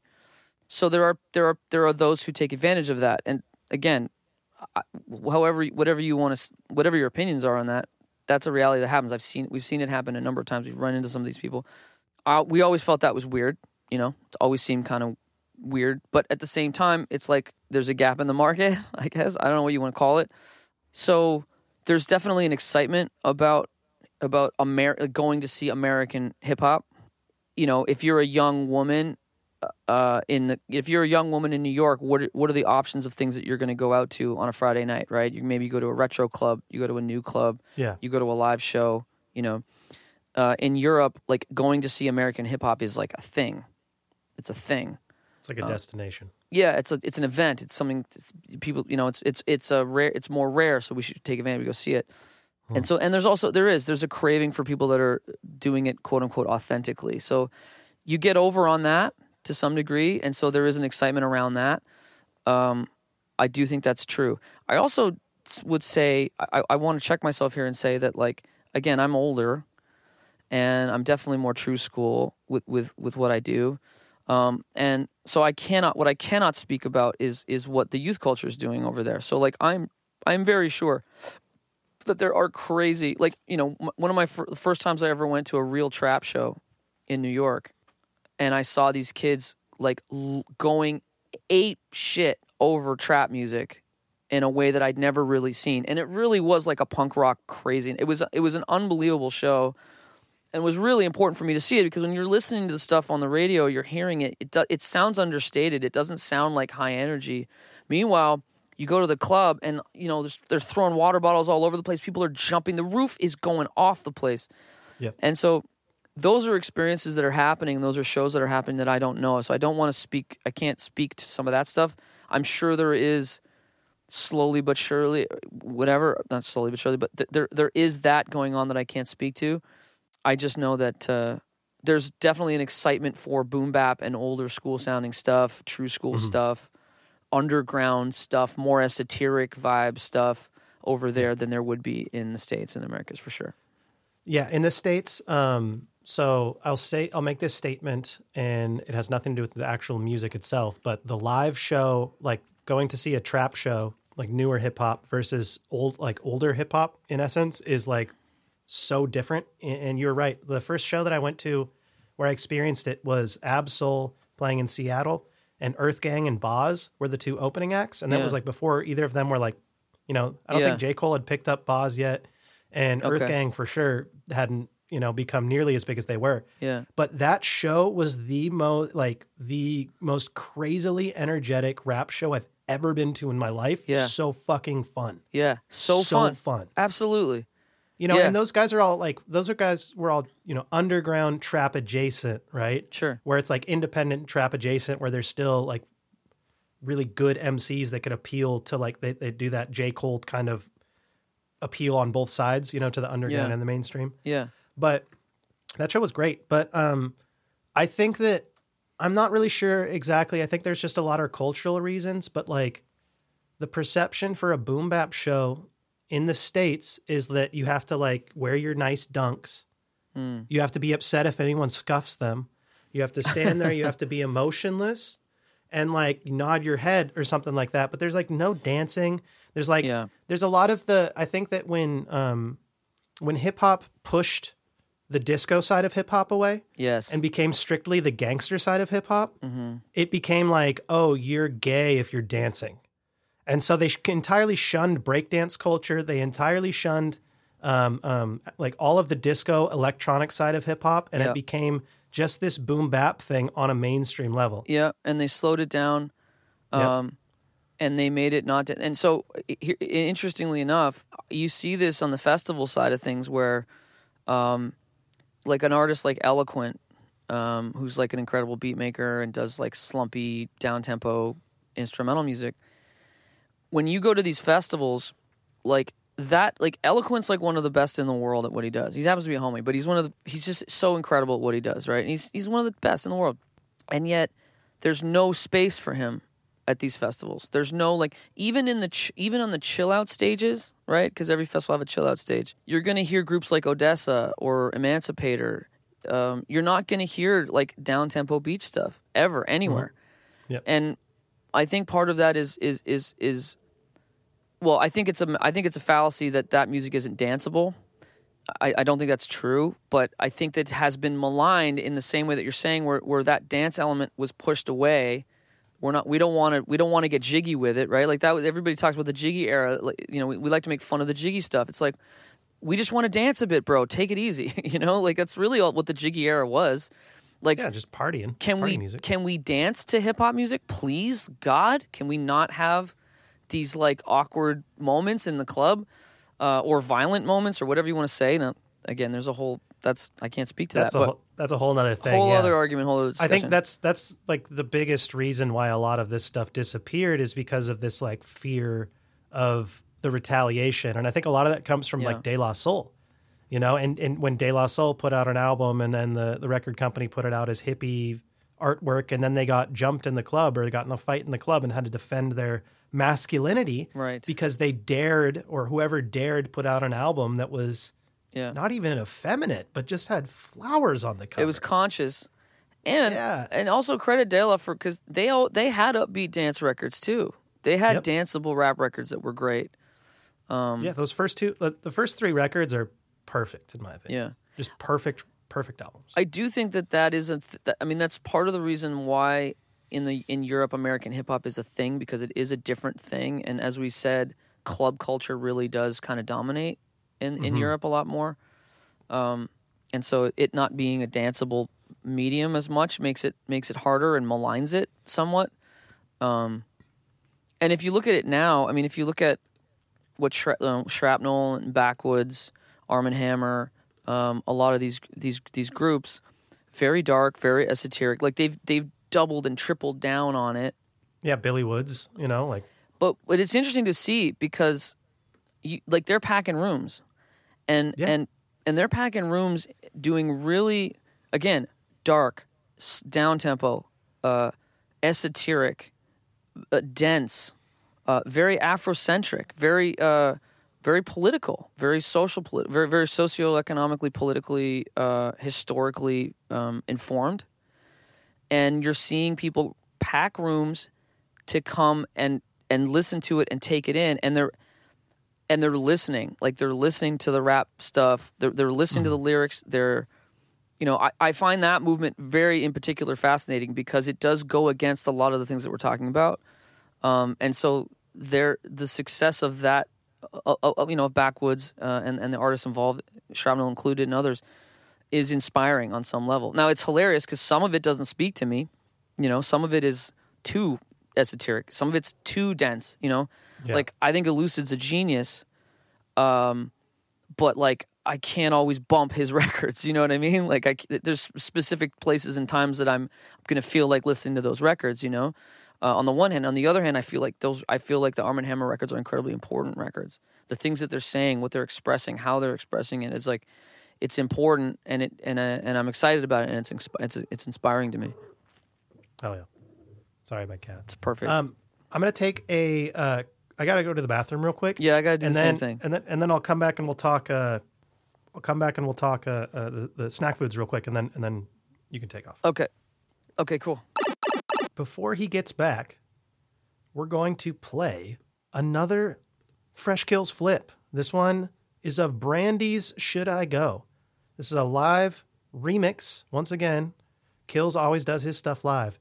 This one he recorded on an island in Croatia, Stari Grad. So let's hear, check this one out right now. Yeah.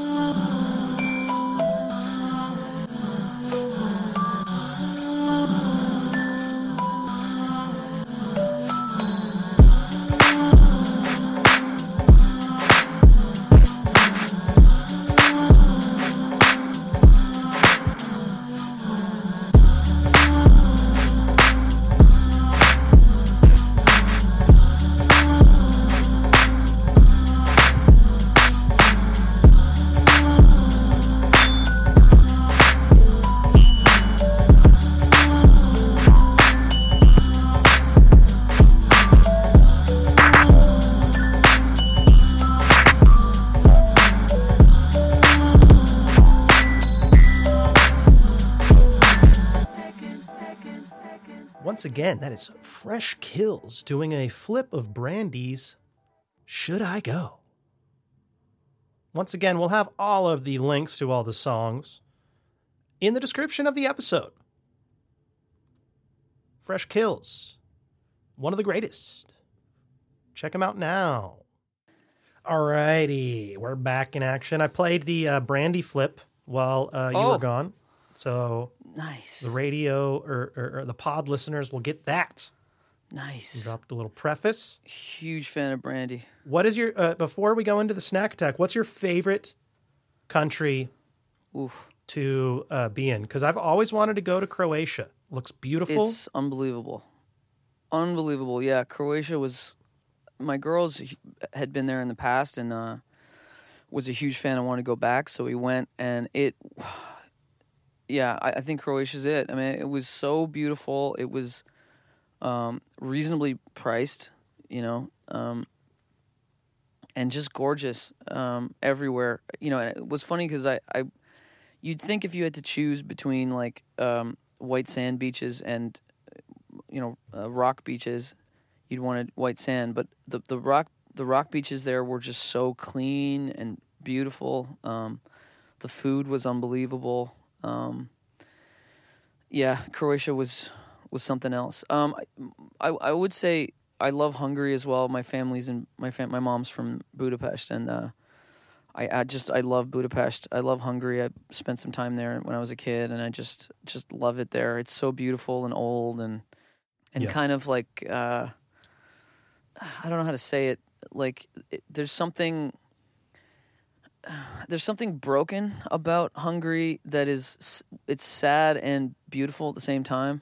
Like it's it's been you know like the the dark specter of Russia has loomed. It's it, it's for its whole history, and it's like there's this there's this strange sort of um, sort of sad, broken feeling to it that makes it really beautiful. I don't know how to describe it other than that. No, I, I I get what you're feeling. Like I love like a dystopian, um, post-industrial revolution, Yeah. middle America town Yeah. that is just like full of d- abandoned factories or like Yeah, the ports. You know, in a lot of cities where just like all this manufacturing or, or shipping used to happen, and then it's all dried up. You know, like I love that. It's it's weird.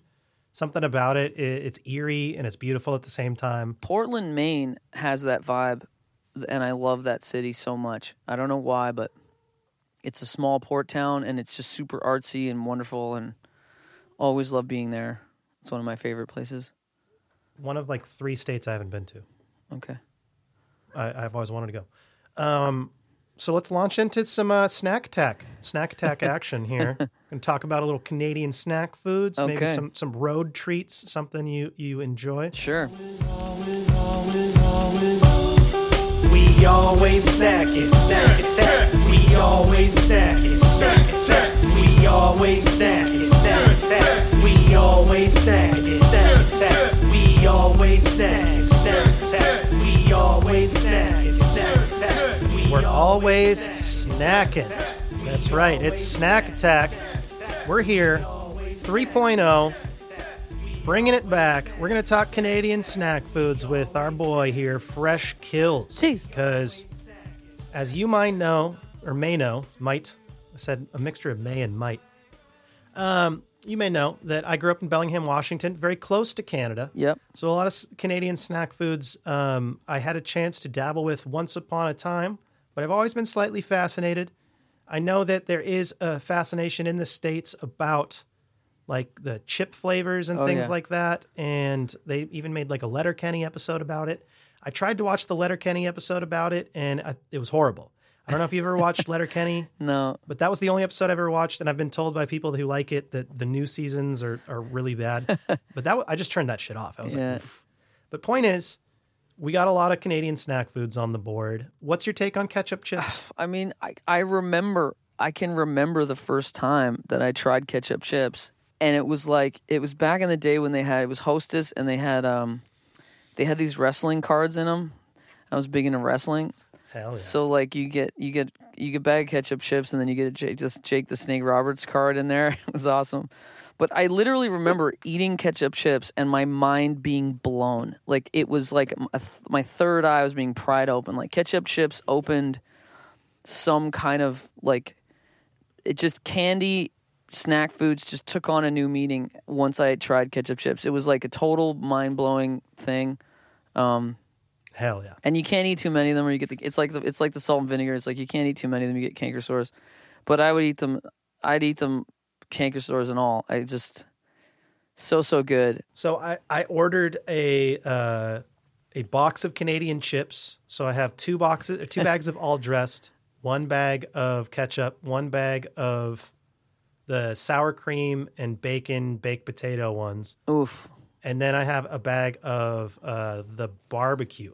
So will you tell me what is the difference between Canadian barbecue and American barbecue chips, and is there any difference?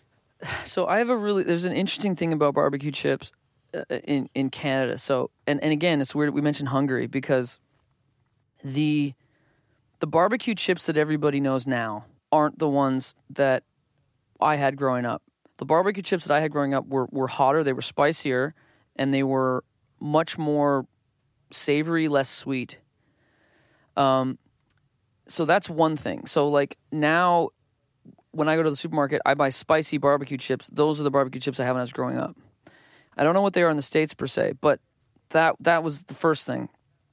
And then barbecue, the barbecue flavor changed. So the barbecue flavor that I think y'all are familiar with in, in the states is uh, a sweeter variety, which I didn't have until. And here's what's interesting. I don't know whether this came from Europe, but when I went to Hungary when I was a kid, they had paprika chips, and paprika chips are the barbecue chips that you now have that I didn't have until I went to Hungary when I was nine or 10. And they're sweeter. Uh, they're less spicy, they're more sweet. And I don't know whether they came from Europe and that was the thing, like that's how it happened.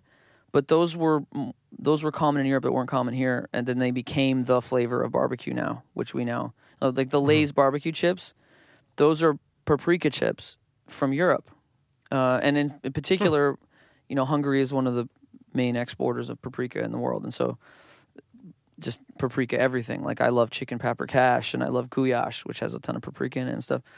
So I I came up on that, and so I just always thought that was fascinating. I was like, I felt like I that was like I saw behind the veil. I was I was pulled behind the veil there for a minute. I was like, I knew this before everybody else knew it. Yeah, uh, Or uh, something. so my favorite barbecue chip was one that Tim's Cascade brand, and that was a Pacific Northwest. I think it was Washington State, and they've been bought out by you know Lay's or something at this point, and probably international. But they used to have an alder smoke barbecue, and it was specifically alder flavored, and it was like my favorite. But uh, yeah, the barbecue chips. I'm definitely a proponent of the spicy barbecue. I'm not as much of a fan of the, sp- the sweet. I mean, I like the sweet because you can just eat. You can eat a whole bag of it and not and just it just can happen. Like you're all of a sudden you're full, you're just eating a whole bag of it. and You're like, wow, what did I just do? But I gotta say, like once they started doing the kind of like mesquite vibe, the smoky mesquite barbecue, I just love it. I just love all types oh, of those. good. Um, Yeah. A question I always had was there because there was a hot minute where where the spicy nacho Doritos weren't a thing in the states at first, and they were by far my favorite brand of Doritos. Yep. And They're good. when in the states I couldn't get them, and then I would I would crave them. I'd come home and I would binge spicy nachos. Um, they have them now. You guys have them now, but Yeah. they were I think they were only in Canada for a while, and they were so good. And maybe we were the demo market for it. I don't know. Yeah, they're fantastic. Now they have the flamin' uh, hot.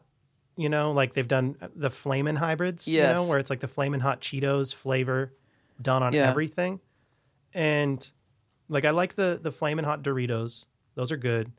Um, I like the flamin' hot Cheetos. But then again, but then everything else is like I'm not into the hybrid. Like I like spicy stuff, but like the flamin' hot Funyuns, gross. Flamin' hot Smartfood popcorn, gross. Hmm. Flamin' hot Puff Cheetos, gross. Like Flamin' hot Cool Ranch Doritos are the one that I haven't tried, Yeah. but they do flamin' everything Yeah. now. You know? The the one flavor of chip that I'm super addicted to, and hilariously, my Ockham's Blazer guys are when they came over, they just fell in love with it.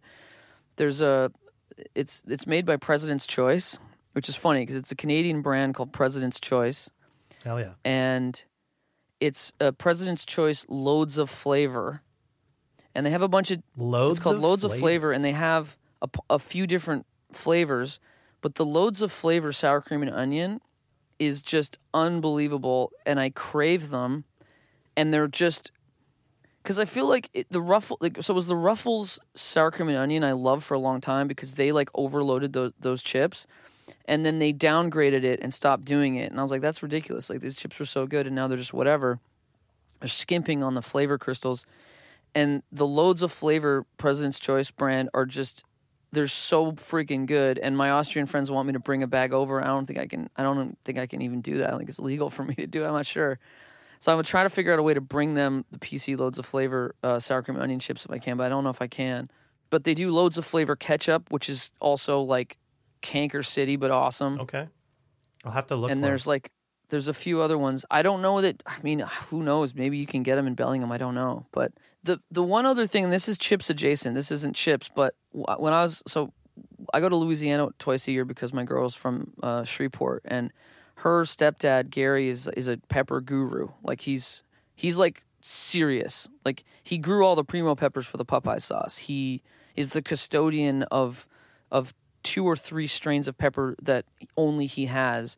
He's he's currently he's currently ha- he's currently cultivating a fifth generation of a particular pepper that he is the only one that has it.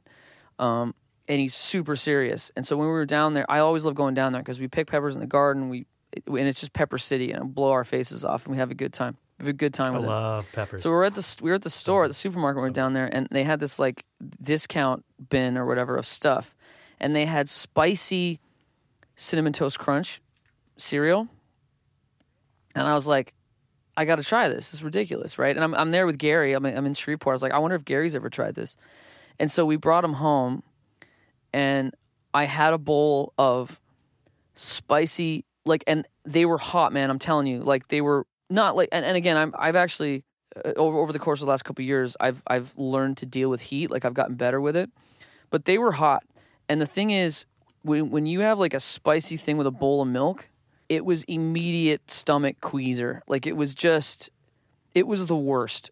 It, it, it was probably one of the grossest things i've ever eaten because you're eating it and it's yummy. Yes those are the ones. Cinefuego Toast Crunch. I'm telling you, like you should try them. You should try them, but don't like for example, or try them if you want to try go this far. But eating them is wonderful, like just eating them like dry. yeah. But eating them in a bowl of milk No. is like the dumbest thing, and it's the. It was honestly, it was so gross. Like I, I didn't throw up, but I, I definitely had. I felt queasy for a good hour afterwards. I was like, this is crazy. Ah, that's disgusting. I can think like I eat Selena and I will get a box of cereal periodically and, and just snack on it. And you know, that's so dry dry cereal I can I can get down on. Um, that being said, there's a lot of like those experimental items like that where it's like if someone gave it to me or like had some, I would happily try it. But it's like with the price of snack foods at where they are, Mm. I'm like I'm not willing to spend money to try out these Right. things anymore. Like a five dollar You know? bag of chips. Like get out of here, man. Get out Yeah, that's here. what I'm saying. It's like, and then, and they've they've uh, lowered the size. You know, there's less chips in all of the things now. and they're It's like- skimping on the flavor crystals, and you're kind of like, yeah, going off of the spicy nacho Doritos, um, you get the personal size bag, and the flavor is is perfect. But if you get the big bag, like they're skimping Mm. Yeah. on the flavor, and it's just like it's it's not the same Right. ratio. And it's like, what what is what happening? here? one of the Not any- snacks that I survived on a West Coast run with was because we, we would go to Trader Joe's, and what I was doing was I was because they would at Trader Joe's they had all these different types of hummus and all these different flavors of dips and hummus and tahini and everything else. And I would mix and match. I would buy a bag of chips. I would buy two different flavors of bags of chips, and I would buy two different hummuses or something. And I found that the mesquite barbecue chips with the Trader Joe's uh, jalapeno hummus. So bomb. Like, so bomb. Mm. Like, something about the smokiness and like the cool the coolness of of the hummus but it's still jalapeno spice and the smokiness of the barbecue mesquite I'm getting like I'm getting goosebumps. And we, what we would do is we would hit that, and then we would you know we'd be going down the PCH and we'd grab a bunch of blueberries, and like that I would- that's what I had for lunch. I would have I would have that for lunch, and it was just the bomb. Absolutely love it. I miss it. My mouth is watering thinking about it right now. It's crazy, but um, mixing and matching. That's another thing, by the way.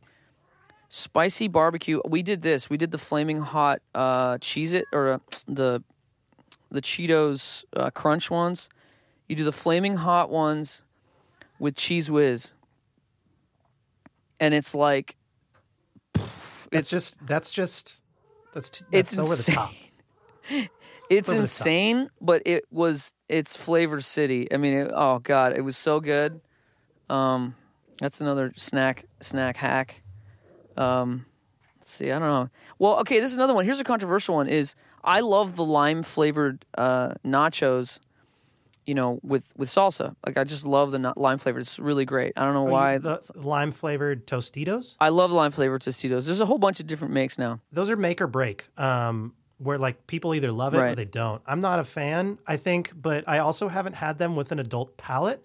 Like so my my impression of them was as a kid, I was like, what the fuck is this? And so I know your palate changes every seven years, so I'd be open to trying Yeah.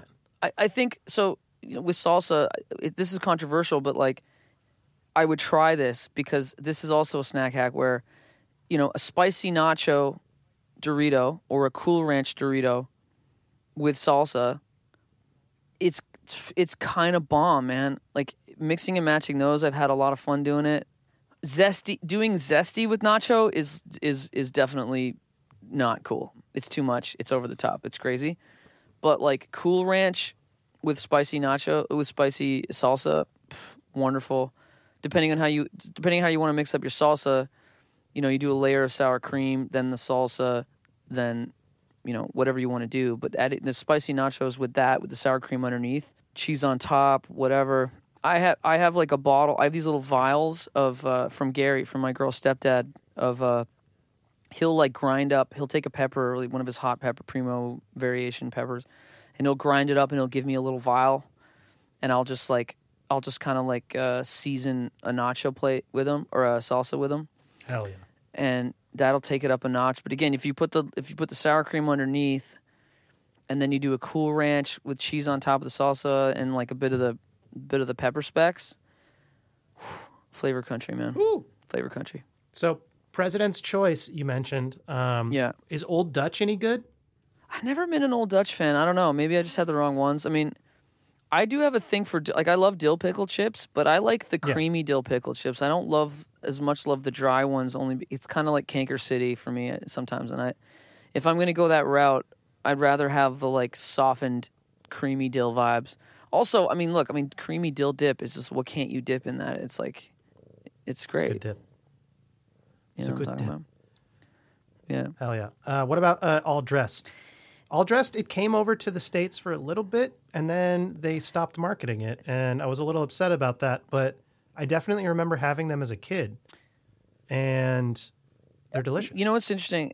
There are people that are just like crazy about all dressed. They just like they won't even have any other chip. Like there's people that I know that are just they're just crazy about them. It just never hit me. It never did it for me. I don't know. I don't know why. I don't know what I'm missing. Here's something I will say though. All dressed chips with like an with like an olive hummus.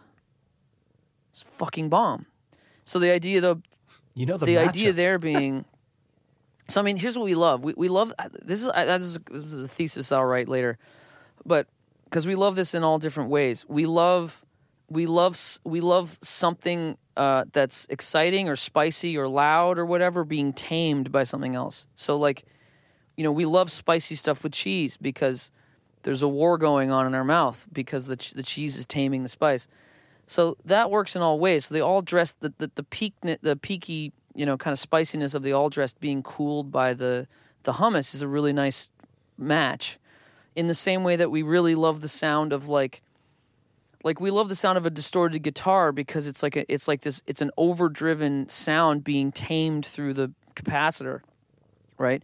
We love the sound of compression because it's a loud sound being caught by this thing you know?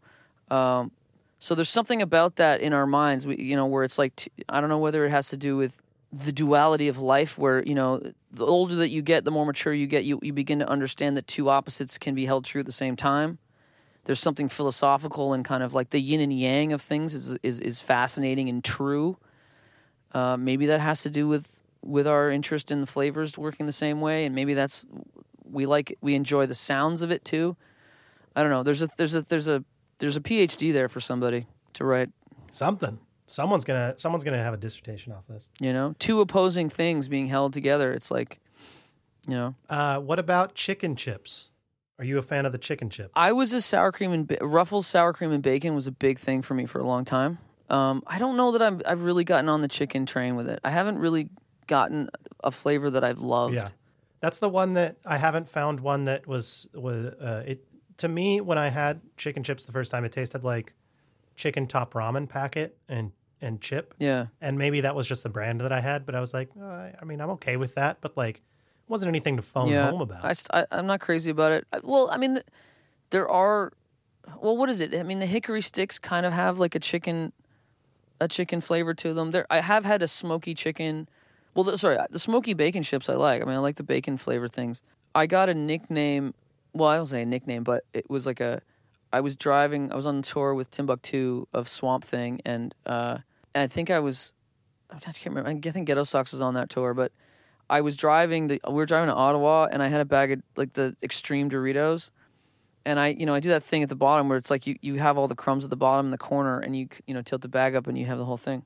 But I was driving, and so when I did that, I nearly drove the car off the road, and it was, and it was my Tim, it was Tim's car, and he's in so- shotgun, and it was insane. He was like freaking out, and he called it because it was I had the extreme cool ranch, and so he was he called me off road ranching. It, it was I was off road ranching from that point on. Was that was the thing. I nearly I nearly Oh, died because of the Dorito extreme Dorito chips. yeah, in those moments, you're just like, hey, grab the wheel for a second, you know, you- dude, it's really hard because yeah. the top of the car isn't enough room, so you have to duck down. no, no, exactly. Yeah. It's really awkward to do. So it's dangerous. you got to tilt it. You it's tilt it dangerous, and side you can't fold the bag in any other way. You have to keep the bag at its full length. You- actually need some clearance to get it to, to get it to Yeah, work in a car. Yeah. Uh, usually, you save it for later. That's right. Have you ever met the? Have you ever have you ever had a friend that just takes an entire bag of chips and crunches it into crumbs and eats it as crumbs? You ever ever had one of those? I did that in third grade. For like, people were like, "Hey, I'll give you a you know a dollar." It was like the ninety nine cent bag of hot, hot, uh, flaming hot Cheetos, and they were like, "Hey, I'll give you a dollar to do that." And a bunch of people chipped in, so I got twenty dollars to crumble it up and drink the whole bag. That's pretty great. It was, I mean, this is you know nineteen ninety six. Grade three. Yeah. Like, like let's just say that twenty dollars went a long way. You know? That's right. You buy a lot Uh, of candy. Oh, a lot of yeah. ketchup I mean, chip bags. Full size candy. Yeah, exactly. A lot of ketchup chips. What about storm chips? Have you had storm chips? Are you familiar with those? No. What's that? So apparently, storm chips are a um, a variety of different flavors, but the the they're not mixed together. So essentially, you get a bag of chips, and they have some chips that are creamy dill, some are ketchup, some are barbecue, some are salt and vinegar, and they're all four different styles of chips thrown in a bag together. They're called storm chips. I was reading about them. I was like, okay, I guess this is a thing. I mean, are we to take from the fact that we they're I'm not familiar with them and and that that that maybe they haven't worked as a as a uh, that they're not that they don't work that it's not good that they're well, not as I think popular as because they should be. you, as a native Canadian, um, have never heard of Yeah. them, and they are on a list that That's a bad sign. is not Canadian. Um, this person's drunk. They were stretching. Let's just say, trying to get that click. Um, okay, what about? Uh, are you familiar with the Donair? I know it's not a chip. Yes. but they have Donair chips. Haven't had Donair chips, but but the Donair was is a thing in, in, Halifax and the East Coast. It's totally a thing. It is a, I mean, it's basically a, a hero wrap, but there's specific Donair sauce which is a little bit more like, is it tahini sauce? Is really garlicky. It's Donair sauce is like a it's a it's an understated, less garlicky, more hollandaisey um, kind of sauce it's sort of a particular it is a bit of a particular taste like i know people that are really not into it um, but in terms of a drunk food it's it's it's great i mean we th- that was our you know You get a donair on the way home from the club. That's what you do. Okay, now I need to know what donair sauce is. I'm not into so it when I so my my um on its own. my first impression or my first time hearing of donair uh, was Trailer Park Boys. You know, Yeah. they they reference Yeah. Mm-hmm. it multiple times, and I kind of just always assumed it was like a pizza or a fast food chain or something like that. I never knew it was like its own like Canadian fusion thing. It's a shawarma with a with a different sauce, really. so apparently, what it is it it that is is sweetened condensed milk, white vinegar, and garlic powder. Yeah. That sounds very Yeah. interesting. So, it, does it have a little sweetness to it, the donair sauce? It's definitely sweeter. Yeah, and it's not despite the fact that there's garlic powder in it, it's not garlicky. No, it's, it's, the, the it's- ratio doesn't seem like it's heavy in garlic. it's not garlicky. So it I don't know, it, it can hit you the wrong way. It can definitely it's it can definitely you know, there's it's divisive. You know, some people love them, some people swear by them, some people it's like a it's like a religion. Others it's kind of like eh, you know. In similar in a similar way like poutine I personally don't understand why poutine isn't more popular because it's it seems like the most American thing I could drink. If you were to dream up the most American thing ever, it would be poutine, and yet somehow poutine is like from Quebec, Canada. Like it's just seems strange. Um, fries, gravy, and cheese. I mean, good lord, like that's what else Fries is and more gravy American? is such a good combo, man. It's Like, great. It's, so great. good. Although here's the thing: it's like a good poutine is made or break made made or broken by the by the gravy. If Mm-hmm. the gravy's not good, you're not going to like it. If it's you know if it's if there's too much flour in it, it's it's too it's like glue. It's not it's not Yep, good. Yep. Where it gets crazy is, and you know, if you're in Montreal, and I, my mouth is watering, you got to get yourself a smoked pork poutine or a pulled pork poutine. It starts to get crazy, like the things that you can put in a poutine. You know, onions, uh, you know, peppers. Like there's like you can get pizza poutine. You can get there's all kinds of crazy uh, poutine variations um, that are just incredible. And again, it's the most incredible. It's the perfect drunk food. It's the most incredible junk food. So like you're Montreal partying, on your way home you get a poutine. That's what you do, and it's just like, and it it just holds you down. It's hearty. It's great for the winter. It's like a you know, it's like a hearty food. It's uh stabilizing. It's just wonderful. Hell yeah. There's a a product that was like Montreal smoked meat or something like that. Yeah, Like, are- are yeah. you- It's a famous spot. is There's that a couple famous spots there. So is that like how different is that from like corned beef? It's different. Uh, how is it different? Um, just a different spice blend. Like it's smokier for sure. okay, It's smokier. It's fattier. Hmm. is it delicious? It's so delicious. It's Okay. absolutely delicious. And you got to stand in line and wait for one. You go Montreal. There's a couple spots. There's I, I can't remember the name of the, the, the famous spot, but you're in you're in Montreal. You got to get one. You got to yeah. do it. You got to do a poutine. I can't. I honestly, I still can't believe that poutine isn't like the rage in the states. You know, I mean, I know LA is like a food truck city, but like even poutine is a food truck thing too. So It's a. I think it's a lot bigger in. I think it's a lot bigger in like Wisconsin, and uh, like Middle America, and not so I mean, much. cheese curd, cheese curd, fucking yeah, Central's Wis- Wisconsin. yeah. So I think it's more of a Middle America thing and less of a coast thing. So I don't think you get poutine really as much uh, in the cities.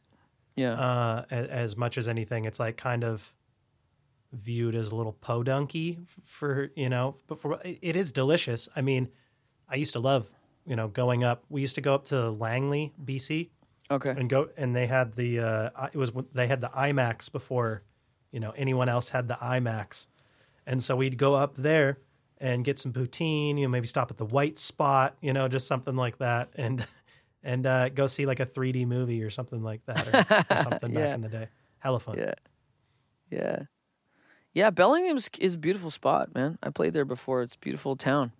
Beautiful town, not great to play hip hop. Um, They do not embrace the hip hop there.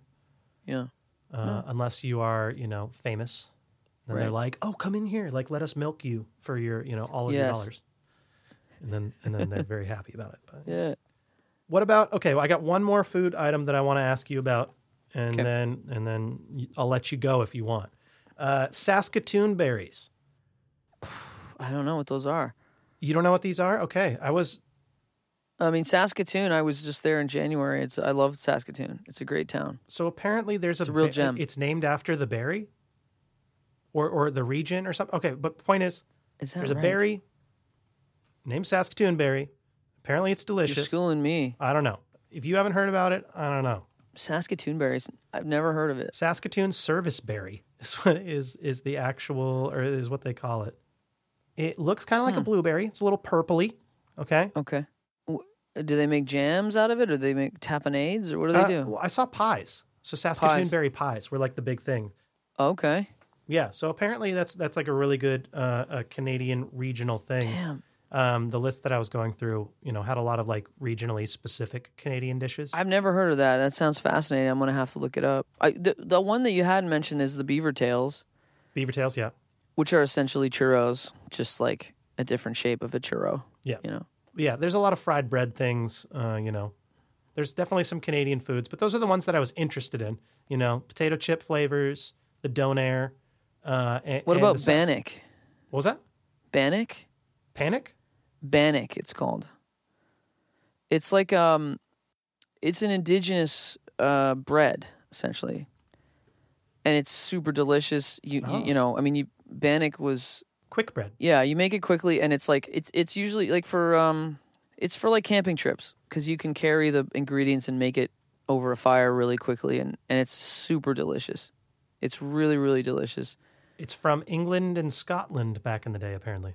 Is that right? Yeah. I thought it was an indigenous uh thing. Wow, look how cultured I am. Bannock. That's what they wanted to tell you.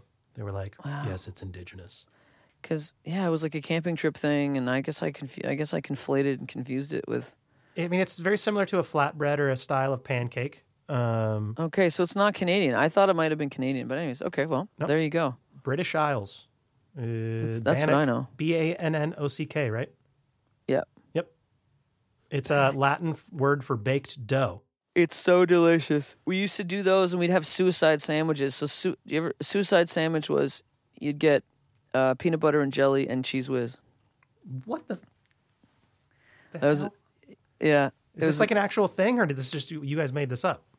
well, that might be a particularly Canadian thing. That was another camping trip thing that we would do, and the thing about it was, I can't remember why we would bring Cheez Whiz. I, I feel like Cheez Whiz is a camping trip thing because it's like it's hard to carry cheese around, so like it Yeah. keeps right. But Yeah, yeah. the thing was is you'd you'd eat them you'd do that because uh, you, if you're really hungry like if you're starving and you've been like paddling all day and you got to carry canoes and shit you're starving you need something hearty so like a pb&j sandwich isn't always hearty enough and so what else are we going to put on there and so you you know you put cheese whiz and then we call it a suicide sandwich Yeah, there's there's nothing. I'm not finding anything. They're just. I searched on Google and they're like, "Do you need a suicide specialist?" And I'm like, "No." I'm suicide trying to sandwich Just trying to. Trying we to called them suicides. I like I don't know. I, I we would eat them. It's it's really not as gross as it sounds. It's like it's not. It's it's literally like it's well, it's PB and J with a touch more savory vibe to it. It's not. It's not. It's not a. It sounds gross, and so people would be grossed out by it. But if you're fucking again, if you're starving and you've had a day of paddling and you Oh. want to eat something hearty, you're gonna. Th- th- Give me throw anything on there. I don't care, and let me eat Hunger's it. the best spice. Yeah, I get that. Hunger is the yeah. I, I Is the as a kid, I used to do. Um, I used to throw goldfish on my peanut butter and jellies, so it's like a cheese cracker. You know, similar. That's brilliant. I I love throwing chips on on sandwiches. Hell yeah. the little crunchiness is fuck it's unbelievable. It's such a it's such a cheat code. Yep. We made a tuna melt um, at the restaurant that I was uh, I helped start It's this sandwich shop in uh, Portland called Snappy's, and uh, there's a tuna melt sandwich, and you know like. Uh, you know, melt this the shit in the in the oven. You know, um, open Yeah. faced, and then throw a bunch Yeah. of Lay's chips, close it, and, and and cut it, and it's just so good.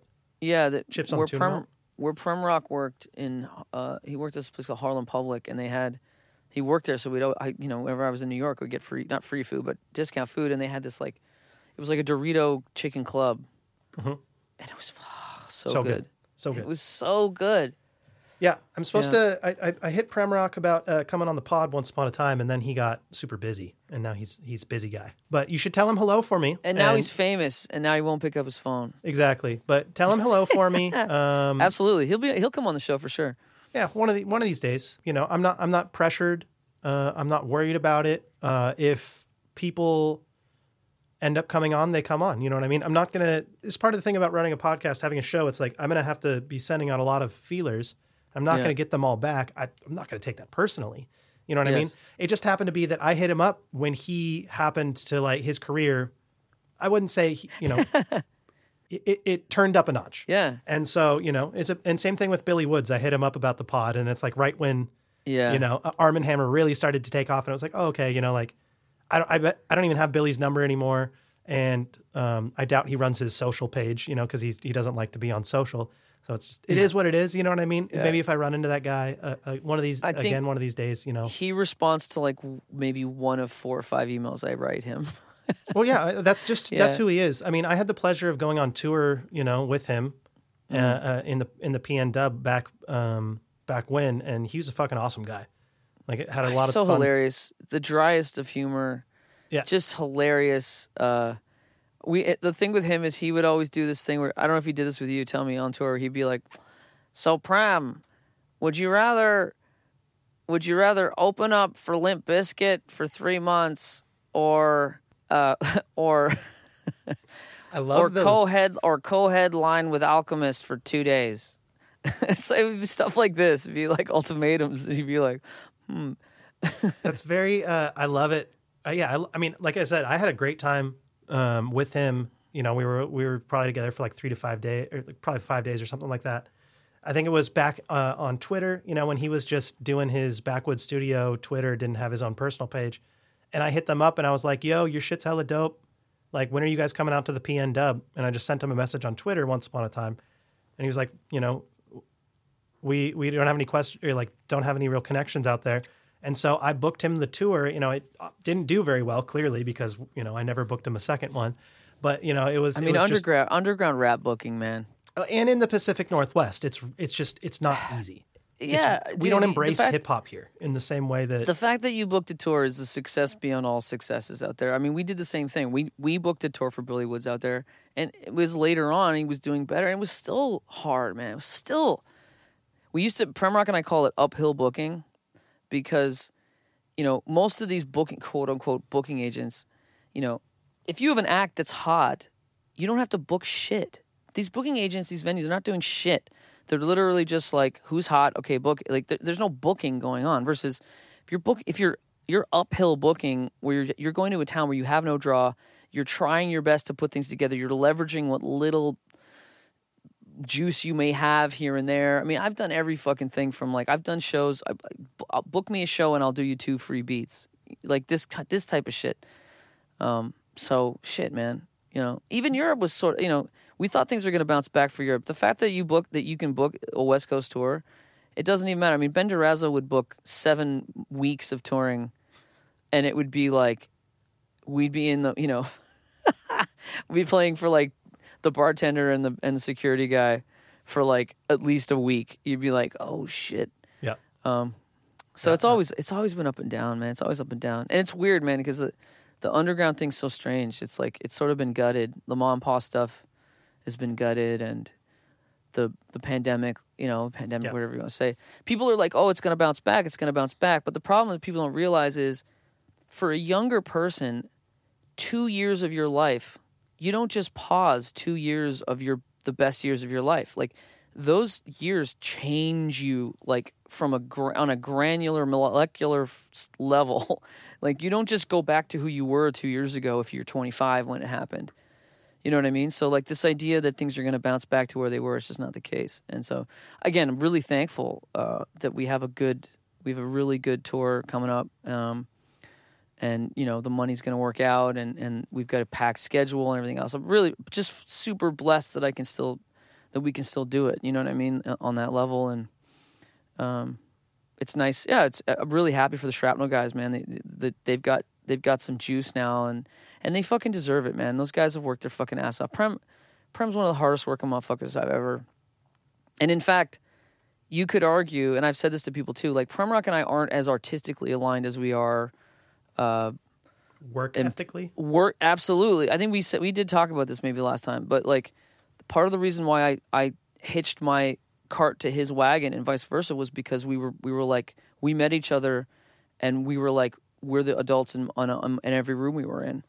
And we were like, we're the ones that are really working as working our fucking asses off, and we kept each other accountable. Um, and so, anyways, just just to see someone like him, uh, you know, succeed and finally break through a little bit like that, it's just, you know, it's like th- okay, it's the the world is rewarding the right people. It feels like you know. Same thing with Billy Woods. I mean, Woods, man, come on. Woods has been doing what he's been doing, and no one gave a shit about it for like ten years, ten more, fifteen. He's been doing this stuff, Yeah. this dark, weird, uh, like heavy hip hop shit.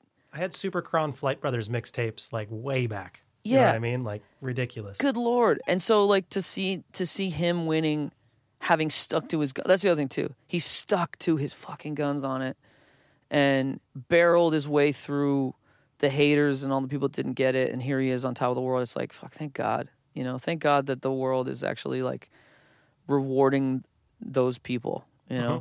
So fuck. Hell yeah. Yeah. And then you're on that list too, and you're you you're right there. I'm ready to retire, man. I'm ready to retire.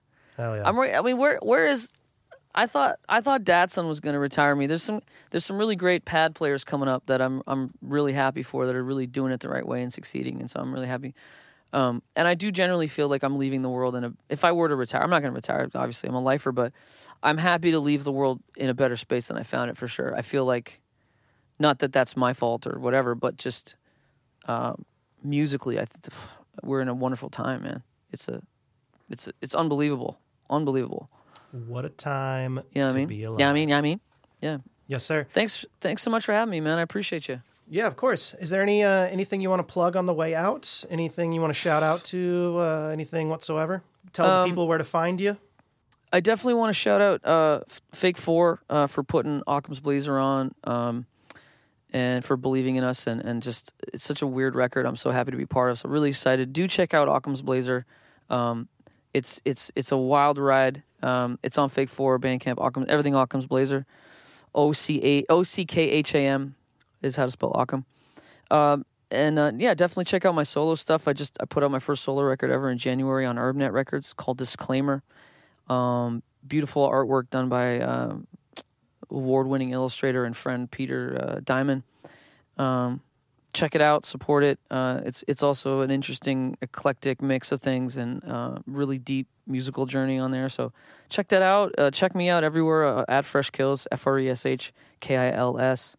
Um, Twitter, Instagram, uh, YouTube, Facebook, and uh, I just really any and all support is heavily appreciated. I mean, I'm still here because of it, and you know, I'm just supremely blessed and, and thankful to just again still be here um, because of all y'all. So, big thank you. Um, yeah. I'm that that's that privilege is not lost on me. So thank you.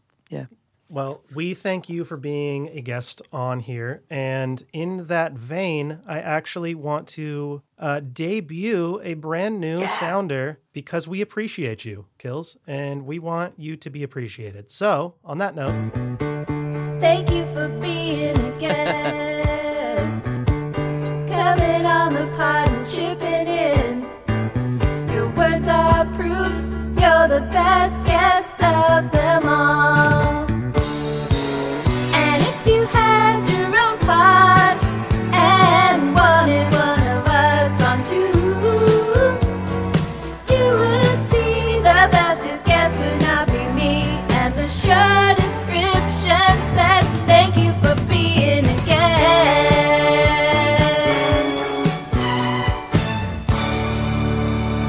Incredible.